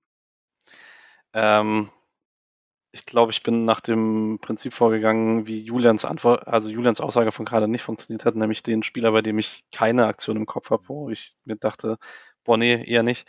Ähm, das ist, so, äh, ist für mich Maxi Eggestein, ähm, der eine ganz gute Rolle hatte im Aufbau und der mir in letzter Zeit immer auffällt, ähm, also mir fällt extrem auf, wie sehr die emotionale Leadership von Christian Günther auf dem Feld fehlt und ich finde, der Einzige, der das tatsächlich aktuell für mich positiv auffällt, ist Maxi Eggestein, der da auch wirklich eine antreibende Art hat. Ginter ist auch manchmal laut, aber ich finde eher ein bisschen negativ laut. Ähm, Grifo ist nicht so der Typ dafür, Lienhardt ist nicht der Typ dafür, Atobolo ist ein bisschen der Typ dafür, aber halt noch sehr jung. Ähm, und das ist mir bei Eggestein am Samstag wieder aufgefallen und wenn er halt den Kopfball am Ende noch setzt, dann ist es, ist es für mich klar, aber ich kann ihn auch so guten Gewissens picken. Guter, guter Einwand, ja. Ich glaube, gleichzeitig hatte ich halt, aber wie gesagt, kann man bei jedem, äh, bei jedem heute was finden. War es mir dann doch auch wieder zu wenig, was so aus den, man hat den Ball mal vorne und was schiebt das Zentrum quasi nach. Dann waren es da zu wenig Situationen, weil das eigentlich so ein Spiel wäre, wo du dann genauso aus der zweiten Reihe eine Einzelaktion hast, die dann vielleicht den Pass findet oder den Schuss findet oder so. Aber wie gesagt, ich kann bei niemandem groß äh, eine Gegenrede halten. Gut, ähm, da machen wir das Spiel zu und Freiburg steht jetzt nach zwölf Spielen bei fünfzehn Punkten, fünfzehn zu dreiundzwanzig Toren. Ähm, wenn man es sehr negativ erzählen möchte, man hat aus den letzten sechs Pflichtspielen nur einen Sieg geholt ähm, und auch, der war gegen Batschka Topola. Ähm, Christian Streich sagt auch auf der Pressekonferenz nach dem Spiel, wir wissen, in welche Richtung wir schauen, ähm, und sagt, ja, man hat ja gegen Darmstadt immerhin den Rückstand nicht verkleinert und so weiter. Ähm, wenn man jetzt nochmal kurz das bisschen größere Bild sieht, ähm, ich glaube, wenn man rein eine Leistungsbetrachtung macht, ist es für das, was der Kader kann, erst sehr viel Pech und dann aber auch keine sonderlich gute Saison, offensiv keine sonderlich gut funktionierenden Mechanismen, Defensivprobleme in der Konterabsicherung, wenig Gefahr bei eigenen Standards für Freiburger Verhältnisse. Trotzdem hat man die fünfzehn Punkte nach zwölf Spielen und ist eigentlich so auf Kurs für auf zumindest sorgenfreie Saison. Ähm, Julian, ist das Glas jetzt halb leer oder halb voll? Hm, ich bin nach wie vor bei halb voll. Also ich, dass man objektiv wirklich viel Pech mit Verletzungen jetzt hatte, gerade nochmal die nächste Stufe, die letzten Wochen dazu kam, ist, glaube ich, nicht abstreitbar, dass es einen besonders hart trifft, weil man bewusst ins Risiko gegangen ist. Ist dann Eigenverschulden quasi, kann man so sehen. Äh, nichtsdestotrotz hat man da echt viele Personalien, wo es jetzt, die jetzt nicht spielen konnten. Und dafür finde ich, also fünfzehn, fünfzehn Punkte aus zwölf Spielen ist jetzt nicht mega, aber ist voll okay. Äh, es wird am Ende dann, wenn sind das über, sind das über die vierzig, die man äh, haben wird mit so einem, mit so einem Rhythmus. Und äh, damit auch, also vierzig ist ja nicht Platz vierzehn oder so, vierzig ist ja dann schon meistens gesichertes Mittelfeld. Und ich hätte eher gesagt, dass der S C, das klingt jetzt immer doof, aber ich finde eigentlich zu wenig Punkte hat. Ich finde nach wie vor, dass es da mehr Spiele gab dieses Jahr, die man ähm, zu Unrecht nicht gewonnen hat. Und auch, also auch bei Darmstadt, auch wenn wir jetzt unzufrieden sind, zu Recht, fand ich über die Leistung insgesamt, über das Spiel weg, ist der S C die bessere Mannschaft und hat die besseren Chancen. Und ähm, in der ersten Halbzeit hat Darmstadt faktisch keine Torchance, außer halt dieser eine abgefälschte Schuss ins Tor. Und so gibt's einige Spiele. Und deswegen finde ich nach wie vor, man muss ein bisschen runterkommen. Man muss äh, da drin bleiben. Der S C hat jetzt Platz neun und das auch zu Recht und könnte, finde ich, auch einen höher sein oder so. Man hat jetzt die Chance, am Donnerstag in der Euroleague klarzumachen, dass man äh, dass man nächstes nächstes Jahr europäische, also Euroleague weiterspielt. Man ist schon sicher in der Conference League. Ich bin mit vielem spielerisch auch nicht so glücklich, ganz klar. Und ich glaube auch, das wird, wird besser und geht auch besser und so. Aber ich finde diese ständige äh, Überdramatisierung sehr nervig. Ich finde es äh, untypisch. Also man muss sich nicht klein machen. Ich finde, das war jetzt hier jahrelang meine Position, dass der S C keine Mannschaft sein muss, die irgendwie verzweifelt auf den Klassenerhalt immer nur schielt und nicht nach oben gucken darf und so. Aber dann darf man halt auch nicht durchdrehen, wenn's, wenn man sagt, ey, das ist halt eine Mittelfeldsaison, da sind wir. Das ist Platz neun bis elf, so, und da, da steht man und das ist voll okay aktuell. Ich bin mir auch echt nicht sicher, wie das nächstes Jahr ist. Also wie jetzt diese Saison die Euroleague und Conference League und Champions League Plätze verteilt werden. Weil ist es möglich, dass der achte Platz Conference League spielt und davon sind wir ein Punkt entfernt. Also wenn wir den zusätzlichen Champions League Platz bekommen, dann im Pokal jemand gewinnt, der sowieso Champions League spielt, dann ist es auch auf dem achten Platz eigentlich voll möglich, Euroleague zu spielen. Da sind wir ein Punkt entfernt und zu Mainz vom sechzehnten sind wir sieben Punkte entfernt. Also ich bin auch eher zuversichtlich. Und zudem haben wir jetzt auch noch nicht das schwerste Programm noch, die Rückrunde. Mal schauen. Schauen mal, was wird. Was wird? ähm. Also ich rede auch anders drüber, wenn wir jetzt ne gegen Olympiakos krass verlieren, gegen West Ham dann auch nicht noch was holen, dann Anführungszeichen nur Conference League spielen und in der Bundesliga keinen keinen Sieg mehr holen gegen Mainz, Wolfsburg und Köln, dann bin ich, und Heidenheim äh, und Union im, im Januar oder was, ne, dann bin ich auch nicht glücklich damit, aber das, da, ich verstehe nicht ganz, warum man das immer so dran malt. Erstmal stehen wir jetzt da, wo wir stehen und das ist doch erstmal nicht, nicht die Katastrophe. Wird auch hoffentlich nicht passieren. Ja, also es ist, ähm, Entschuldigung, ähm, es ist jetzt auch, wenn man sich die letzten Wochen anguckt, glaube ich, gar nicht so viel Dramatisches passiert. Ich fand das Spiel in Leipzig für äh, Spiele bei Spitzenmannschaften eines der besten der letzten anderthalb Jahre. Man hatte das sehr überzeugende Spiel gegen Bačka Topola, man hatte zwanzig ganz schlimme Minuten gegen Gladbach, aber sonst eigentlich ein relativ fun Spiel drumherum. Klar, das schlimme Spiel gegen Paderborn und so. Also es, es ist aktuell ein bisschen Auf und Abs. Ähm, aber diese Mannschaft hat eine hoch, also eine Grundqualität, die hoch genug ist, dass man jetzt das Gefühl hat, ähm, mit der gestiegenen Anspruchshaltung, ey, boah, wir spielen hier deutlich unter, unter unseren Möglichkeiten, was wahrscheinlich nicht mal unbedingt so ist, aber wir spielen halt, selbst wenn man diese Prämisse mitgeht, dann hat man damit halt fünfzehn Punkte aus zwölf Spielen und das ist halt dann, auch wenn ich sehr weit weg bin von den Leuten, die jetzt vor der Saison gesagt haben, ja, erstmal Klassenerhalt sichern, das finde ich auch albern in die andere Richtung. Ähm, aber es ist halt trotzdem so, also ich sehe jetzt keine großen Bedenken, dass es, äh, dass es dahin eng wird und dann ist es okay. Und äh, wie Felix gesagt hat, vielleicht reicht der Platz acht und äh, so wie Hoffenheim im Moment spielt, halten die Platz sechs nicht. Genau. Äh, ich sag an der Stelle mal, ich habe mir gerade die ganzen Twitter-Posts durchgeguckt. Äh, vielen Dank für alle, die sie, äh, die sie geschickt haben. Äh, liebe Grüße an The Brink. Äh, deine Fragen sind zwar sehr witzig, aber würden jetzt tatsächlich eine komplett andere Diskussion aufmachen, die diese Grenzen hier sprengen würde. Äh, ansonsten haben wir, glaube ich, ganz vieles äh, angerissen oder zumindest Antworten auf Fragen schon besprochen, ohne dass wir die Fragen besprochen hätten. Äh, deswegen äh, fühlt euch alle gedankt, aber ähm, ich würde dann den Themenkomplex zumachen. Und ein ausführliches Hinrundenfazit gibt's mit Sicherheit im Dezember, nachdem die von Julian gerade angesprochenen Spiele durch sind. Ähm, und ich würde dann übergehen Richtung Bundesliga. Ähm, und Felix als erstmaligem Gast äh, das Wort offen lassen, über welche Spieler er gerne sprechen würde oder über welche Mannschaft. Boah, ich habe ich hab ein Spiel angeschaut. Mhm. Ich glaube, ein Spiel, das war's. Sonntagabendspiel zwischen Mainz. Hoffenheim und Mainz. Ja, Mainz und Hoffenheim, das war wirklich, äh, dass Mainz es nicht gewinnt, ist schon sehr hart. Also sie haben Elfer, sie haben von Marco Richter zwei sehr, sehr krasse Freistöße. Mhm. Die beide an die Latte gehen, die auch eine sehr krass gehalten ist, äh, wo sie echt das eigentlich hätten gewinnen müssen gegen Hoffenheim.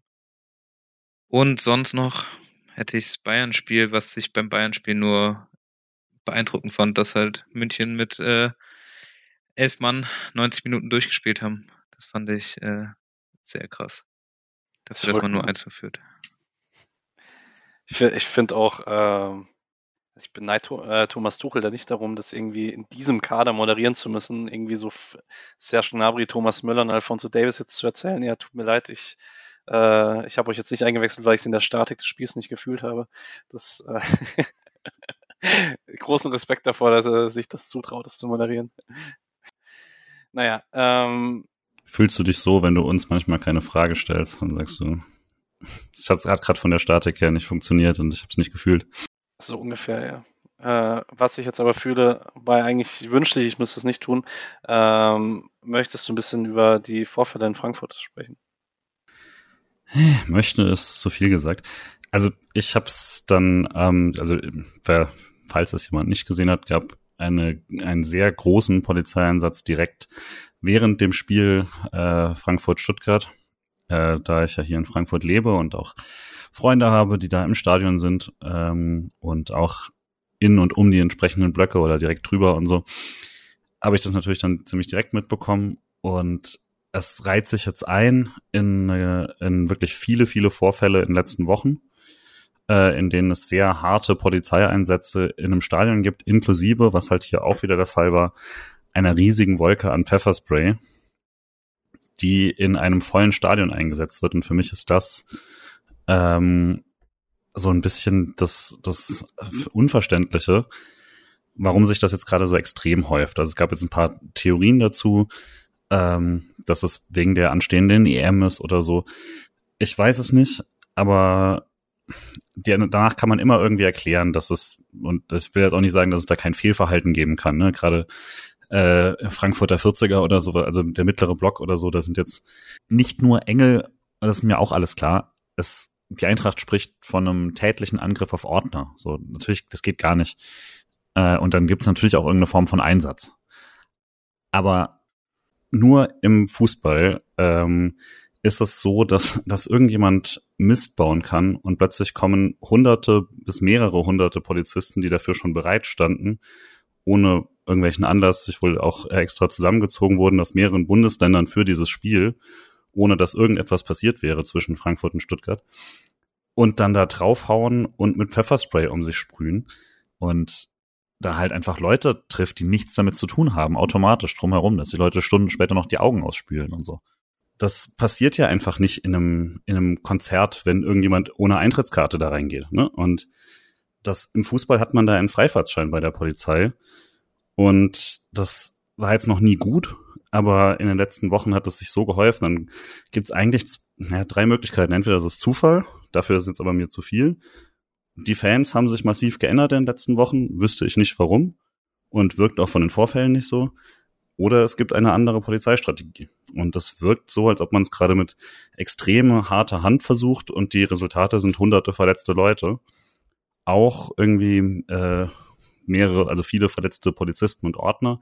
Wobei man da zu den Zahlen natürlich immer sagen muss, ja, viele der, also wenn wenn dann, wenn es nicht schreiben, äh, viele der Polizisten hatten ähm, Verletzungen durch Reizspray, dann finde ich das so ein bisschen seltsam, das in die, das quasi so gleichzustellen, also sich äh, quasi selber verletzt.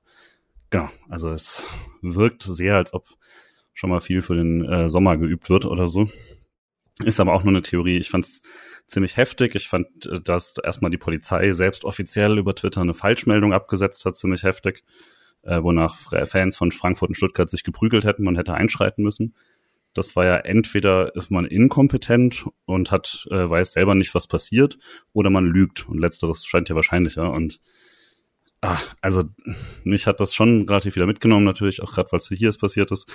Und gleichzeitig, wir hatten es auch hier mal erwähnt, ähm, in Frankfurt ist es immer wieder am Gästeeingang zu sehr ähnlichen Szenen gekommen, die nicht ganz so eskaliert sind. Und also einfach, weil die Polizei dann sehr, sehr schnell mit sehr äh, vielen Leuten reingerannt ist, wenn es irgendwie Ärger am Einlass gab und der Einlass halt schlecht organisiert ist. Und dann ist es hier halt mal völlig eskaliert, aber es hat jetzt schon ein paar Mal sich äh, angebahnt. Und dazu eben Köln hat das da gerade erst abbekommen, ähm, die Einsätze in Sankt Pauli, ähm, bei Stuttgart. Also es häuft sich krass und das macht mir ziemlich Sorgen. Ja. Ich fand, äh, Misha hatte noch einen sehr guten Take im Rasenfunk dazu, ähm, was auch ganz gut dazu passt, zu dieser Sondereinheit, die extra für dieses Spiel dahin geschickt wurde, obwohl es keine bekannten Vorkommnisse bei Frankfurt gegen Stuttgart gab in der Vergangenheit, also nichts Größeres.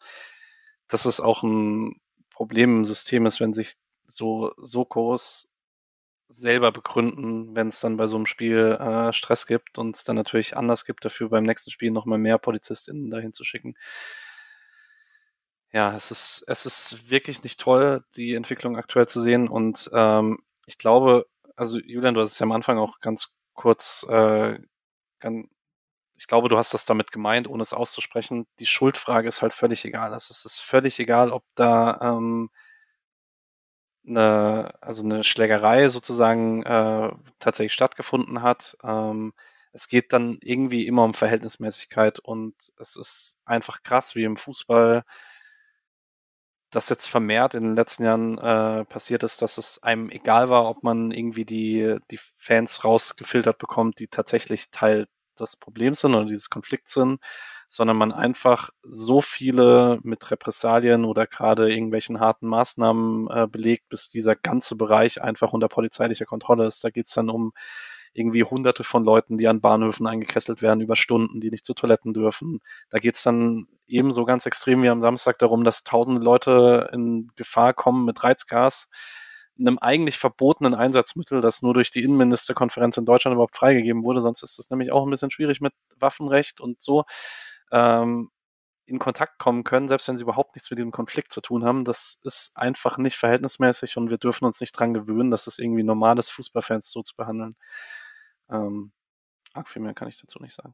Ja, also genau, nur weil natürlich dann der Einwand auch immer ist, die Polizei macht ja ihren Job und so. Was man sich halt vielleicht grundsätzlich fragen muss, ist, wieso es eine so große Einigkeit gibt, dass das nicht so ist bei Fußballfans, die ja wirklich aus politisch vollkommen verschiedenen Lagern kommen, ähm, die jetzt ansonsten außerhalb des Hobbys Fußball oftmals keinen großen Kontakt zur Polizei haben und ähm, die dann trotzdem, nicht alle natürlich, aber die dann trotzdem so oft, äh, die Leute, die öfter auswärts waren oder die solche Szenen dann schon mal gesehen haben, äh, den gleichen instinktiven, das mit gleiche instinktive Misstrauen dann haben äh, gegenüber der, den Angaben der Polizei. Das sollte ja eher zu denken geben, anstatt dass man da quasi einfach darauf hinweist, naja, die Polizei wird schon wissen, was sie tun, weil es gibt ja einen Grund, dass sehr viele Leute sagen, nein, offensichtlich nicht, die das immer wieder abbekommen haben, ohne dass man äh, dabei irgendwie jetzt bei einer Gruppe wäre, ähm, die das in irgendeiner Form gesucht hat. Und ja, also der, der Grundsatz der Verhältnismäßigkeit, wie du sagst, ist halt einfach offensichtlich nicht gegeben, wenn man ähm, in Blöcke hinein, wie neulich passiert, oder eben direkt vor dem Eingang, also während Frankfurt schon mal war, das ist ja ein völlig offener Eingang, das ist wie im Umlauf vor der Süd ähm, quasi reinzuhauen. Und wo sollen die Leute denn hin? Also es ist, ja. Ich glaube, Felix hatte das auch geschrieben, äh, die, also wenn das in Freiburg Süd vor dem Eingang passieren würde oder im Umlauf, gibt's Tote. Das, das ist ja eine Massenpanik, wo sollen die Leute denn hin und so, da muss man sau vorsichtig sein und man ist nicht vorsichtig und das ärgert mich so. Ja, und noch eben auch mit hinter der Süd, ich bin ja Samstag dann nach dem Spiel raus und ich fand es auch schon echt sehr eng, also man kommt, man wird quasi mit der Masse mitgeschoben, man kann selber nicht quasi laufen, sondern wird einfach rausgeschoben oder irgendwo hingeschoben und ich habe auch wirklich echt Angst, wenn da was hinter der Süd mehr passiert, dann... Dann wird's nicht klimpflich ausgehen, sagen wir es mal so. Ja, gut. Ähm, wir sind jetzt ein bisschen weg von der sportlichen Betrachtung, und mir war es wichtig, das Thema zumindest anzusprechen, weil es ein großes war um das Wochenende. Genau, für alles Sportliche zu dem Wochenende hört gerne in den Rasenfunk rein. Äh, in die, eine letzte Werbung für die sehr gute Folge mit äh, Mischa, Max und Charlotte Bruch. Ähm, Genau, weil die großen Themen, die sonst noch, also das eine große Thema werden wir die nächsten Wochen äh, beobachten, wie Union unter dem neuen Trainer Nenad Bjelica aussieht, den können wir, glaube ich, alle drei nicht beurteilen, deswegen äh, denke ich, brauchen wir darüber auch nicht sprechen, das werden wir in den nächsten Wochen sehen. Union hat einen Punkt geholt. Union yeah. hat einen Punkt geholt. Das Einzige, was ich zum Trainer weiß, ist, dass der, ich glaube, Anfang der Saison bei Dinamo Zagreb rausgeschmissen wurde oder irgendwo. Nee, nicht. Trabzonspor wurde rausgeschmissen. Ja. Genau das. Und auch davor schon irgendwo dort Trainer war und auch nicht ganz erfolgreich war. Mal schauen, was wird. Yes. Gut, gehen wir zu den Leihspielern. Ähm, und starten da auch in der Bundesliga bei Kevin Schlotterbeck. Ähm, der hat im frühen Sonntagsspiel null null in Heidenheim gespielt mit Bochum. Durchgespielt, fünf Clearances, vier Tackles, elf von siebzehn Zweikämpfen gewonnen. Äh, solides Defensivspiel. Ich fand es auch ganz gut mit Ball. Ähm, spielt sich da aktuell auf jeden Fall sehr gut fest. Ähm, Robert Wagner hat mit Fürth zwei null gegen W N Wiesbaden gewonnen. Ähm, hat das eins null vorbe- äh, vorbereitet, bis zur neunundsiebzigsten Minute gespielt. Ähm, ganz ordentliche Leistung auf jeden Fall. Ähm, Kimberley Sekwem stand bei Paderborn immer noch nicht im Kader. Die haben vier eins beim S V Elversberg verloren. Und Hugo Sique äh, hat mit Cercle Brügge zwei null gegen K S Eupen gewonnen. Durchgespielt, sechs Kick-Passes gespielt, neun von dreizehn Zweikämpfen gewonnen. Auch sonst gute Defensivstatistiken. Sofa-Score-Wertung von acht Komma fünf ohne eigenen Score. Kann man mal machen. Ähm, bisschen, also so die Leist, also ich sehe ja nichts von ihm. Ich sehe immer nur die Stats, aber ich habe sehr viel Bock auf Hugo Sique nächste Saison. Vielleicht spielt er auch gar nicht. Wir werden sehen. Holen wir den dann einfach im Winter schon zurück? Das wäre... Das wäre doch toll. Das wäre tatsächlich toll. Die anderen S C-Teams, die S C-Frauen, äh, hätten eigentlich dieses Wochenende D F B-Pokal gespielt, wenn es nicht unnötigerweise auf den Januar verschoben worden wäre. Ähm, zu allem Wichtigen über die S C-Frauen hört euch die letzte Podcast-Folge an mit Paddy, Helene und Julian. Die ist wieder sehr gut geworden, das ist Folge zweihundertvierunddreißig.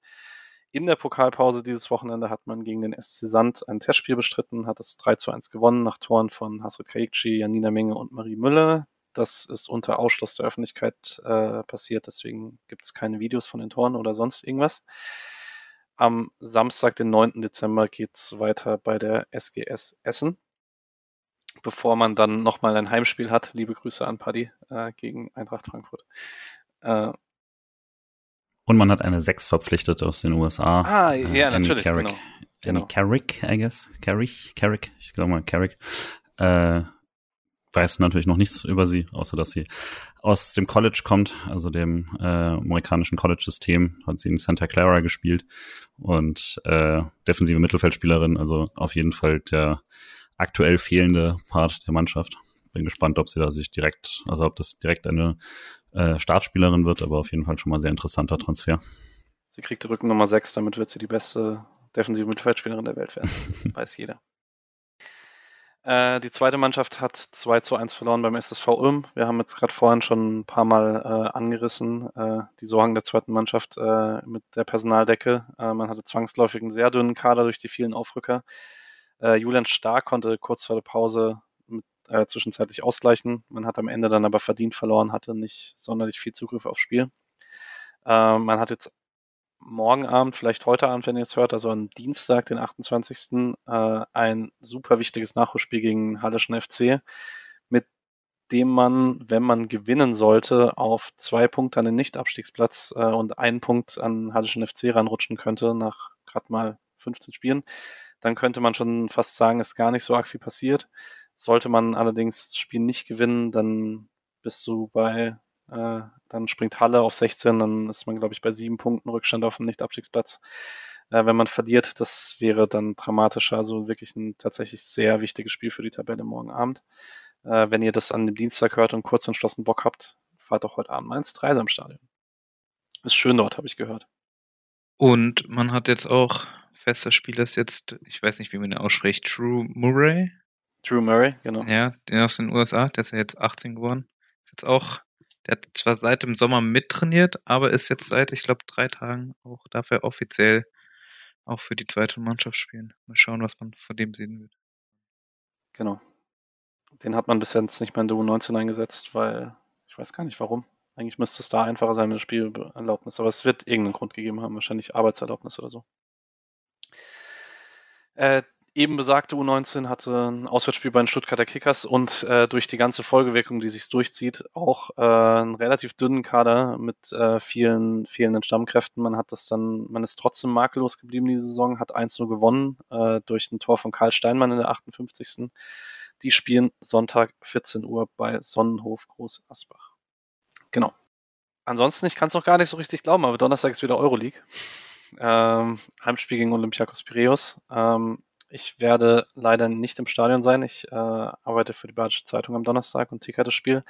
Was jetzt rückwirkend sogar ganz gut ist, weil ich es dafür gerade so pünktlich nach Hause schaffen würde. Ich aber äh, jetzt durch andere Termine auf keinen Fall pünktlich im Stadion wäre. Deswegen ist es jetzt ganz gut. Ihr seid beide im Stadion, gehe ich von aus. Ich google seit äh, drei Tagen jeden Tag G D L und Streik, Fragezeichen, in der Hoffnung, dass es Donnerstag nicht dazu kommt, sondern äh, man den Streik auf einen Tag später legt oder so, I don't know. Aber wenn es keinen Streik gibt, dann bin ich auf jeden Fall da. Ruft mal Dirk Wieselski an und sagt ihm, er soll bitte Julian ins Stadion lassen. Privatchat oder so, Frankfurt, Freiburg. Ähm, genau, kurz zum Personellen. Äh, eine Rückkehr von Roland Schaller ist möglich in den Kader. Äh, das war wohl ziemlich knapp für Samstag. Äh, es wäre gut möglich, dass der Donnerstag auf der Bank sitzt. Ansonsten wird es, denke ich, ein bisschen drauf ankommen. Ich könnte mir vorstellen, dass es eine sehr, sehr dünne Bank ist, wenn man die zweite morgen Abend mit relativ großer Besetzung antreten lässt, weil Leute, die dann Dienstagabend neunzig Minuten spielen, wird nicht arg viel Sinn machen, die Donnerstagabend mitzunehmen auf die Bank, ne? Naja, aber dann wäre es auch nur für einen Kurzeinsatz, ne? Also mitnehmen kann man sie schon für ein Heimspiel, finde ich. Ja, gut, es ist keine Reise dazwischen, das ist richtig. Du hast ja auch mehr Platz an einem Kader, glaube ich sogar. Ja. Mehr. Also ich glaube, die dreiundzwanzig Leute wird man auf jeden Fall nicht ausschöpfen am Donnerstagabend, ja. Das wird mich sehr überraschen. Bin gespannt, ob Röhl fit ist bis dahin wieder. Ich glaube nicht, aber es wäre toll. Halte ich für relativ unwahrscheinlich von den Aussagen her. Ich glaube, da wird man, spätestens nach der Günther-Story, wird man die Wundheilung konservativ betreiben. Ähm, genau zum Gegner. Ähm, ihr erinnert euch alle an das schwierige Hinspiel, das man sich irgendwie gezogen hat durch das späte drei zwei von Maximilian Philipp. Ähm, Piräus hat dann anschließend ähm, überraschend West Ham zu Hause geschlagen, äh, in London allerdings verloren. Und ist nicht mehr in der Form wie vor dem Hinspiel. Vor dem Hinspiel ist man durch die eigene Liga gepflügt. Jetzt hat man in der Liga von den letzten fünf Spielen zwei verloren, gegen P A O K und gegen ähm, Panathinaikos. Ähm, deswegen, ich bin unsicher, was man erwarten kann, rein vom Hinspiel her betrachtet, weil das meine einzige wirklich Vergleichsmenge ist, dürfte das ein ziemlich offenes Spiel werden am Donnerstag. Seht ihr ähnlich, gehe ich mal von aus. Ich habe schon ein bisschen Sorge auf jeden Fall, dass Olympiakos, dass man, dass man sie auch unterschätzt außerhalb, also jetzt nicht die Mannschaft, sondern so Fans oder so, weil es, weil man ja schon auch glücklich dieses Auswärtsspiel gewonnen hat und äh, das halt schon eine richtig gute Mannschaft ist. Und ich habe äh, schon die Sorge, dass, dass, dass man nicht ganz checkt, dass das jetzt nicht, weiß ich nicht, nicht eben Olympiakos vom letzten Jahr ist äh, und weil man sie jetzt bisher noch nie verloren hat und so. Gleichzeitig ein Punkt reicht. Nehme nicht an, dass der S C so spielt, dass ein Punkt reicht oder so, aber ähm, eben, also dadurch, dass das ein Punkt reicht und äh, man dementsprechend auch am Schluss nicht alles nach vorne werfen muss oder sowas, denke ich schon, dass man das irgendwie hinbekommt und glaube auch, tippe auch direkt mal auf ein eins eins. Ja, ich freue mich. Ich bin motiviert. Ich glaube, das wird ein anderes Spiel als gegen Darmstadt, weil ich denke mal, die Olympiakos wird auch mehr mitspielen als Darmstadt und sich nicht hinten reinstellen. Aber mein Tipp, ich gehe jetzt mal positiv drei eins mit. Ich glaube halt, dass dieses Problem mit der mentalen Müdigkeit, die man sich so ein bisschen durchzieht bei Europa League Spielen, egal wie ungern Christian Streich das vielleicht hören möchte, doch ein bisschen geringer ist, weil das einfach ein bisschen besonderer ist äh, für die Spieler. Ähm, deswegen erwarte ich schon irgendwie ein bisschen eine höhere Intensität. Ich glaube, dass man auch einen fürs Heimspielen deutlich aggressiveren Plan gegen den Ball haben wird als in Athen. Ähm, und bin dann tatsächlich sehr gespannt. Ich finde, äh, Piraeus hat wirklich einen sehr viel spannenderen Kader von den Spielern her als im letzten Jahr. Und hab Bock, weil ich glaube, das könnte relativ äh, interessantes Spiel werden. Ich habe aber kein so gutes Gefühl. Ähm, ich glaube, dass, äh, also ich habe jetzt im Kick-Tipp-Tippspiel genau das Umgedrehte zum Hinspiel getippt und glaube, Piraeus gewinnt drei zwei in Freiburg. Ähm, könnte aber sogar ein Stück weiter mit leben, wenn man äh, sich offensiv ein paar Chancen aus dem Spiel herausarbeitet. ähm, nee, äh, tatsächlich äh, kein so gutes Gefühl, nehme aber alles andere mit. Also ich denke, mit einem Punkt könnte man sehr zufrieden sein. Da hat man eine sehr gute Ausgangsposition in der Gruppe und ist safe auf jeden Fall in der Zwischenrunde. Ich habe gar keine Lust auf Zwischenrunde. Ich habe gesehen, es liegt in meiner Klausurenphase. Deswegen ah, nein. Lieber Erster werden und Jakobs abschießen, London abschießen. Also ich meine, ein Punkt reicht ja auch völlig. Also äh, weil mit einem Punkt hast du auf jeden Fall mit einem Sieg mit zwei Toren bei West Ham einen Gruppensieg sicher. Alles in der eigenen Hand. Und stimmt. London easy win. Und der Kicker hat ja auch nicht recht mit. Freiburg führt die Gruppe nicht an, sodass es um den direkten Vergleich geht. Und da liegt man aktuell hinten dran gegen West Ham. Das heißt, es ist tatsächlich auch völlig egal, äh, wenn man jetzt gewinnt. Und solange jetzt Topola nicht plötzlich was gegen West Ham holt, äh, macht das wirklich gar keinen Unterschied, ob man einen Punkt oder einen Sieg holt hier. Deswegen, ich hoffe, das wird auch, also ich bin sicher, Christian Streich würde das niemals schon deswegen erwähnen, weil er dann Angst hat, dass Spieler aufs Unentschieden gehen und das deswegen verlieren oder sowas. Aber ich hoffe, dass man es im Hinterkopf hat für die letzte Viertelstunde und dementsprechend seine taktischen Entscheidungen so trifft. Absolut richtig. Ähm, also lasst euch da allgemein nicht so Verwirrendes machen, aber tatsächlich fast alle Sportseiten so bei äh, den wenigen Tabellen, die noch durch direkten Vergleich entschieden werden, dass sie den direkten Vergleich erst einpreisen, wenn alle Spiele durch sind, weil dann, glaube ich, ganz oft die automatischen Berechnungsmodelle nicht funktionieren, wenn dann nicht alle Teams gegeneinander gleich oft gespielt haben und so.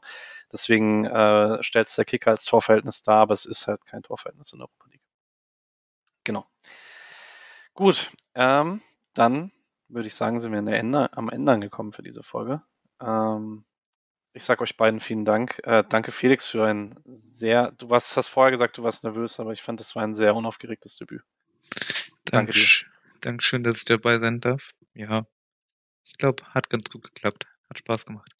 Sehr schön. Danke dir, Julian. Für dich ist es ein bisschen normaler. Ja, klar, und danke dir fürs Moderieren. Gerne doch. Und wir hören uns am, na, wahrscheinlich Freitag oder Samstag wieder nach dem äh, hoffentlich Heimsieg gegen Piraeus. Bis dann. Ciao, ciao. Tschüss.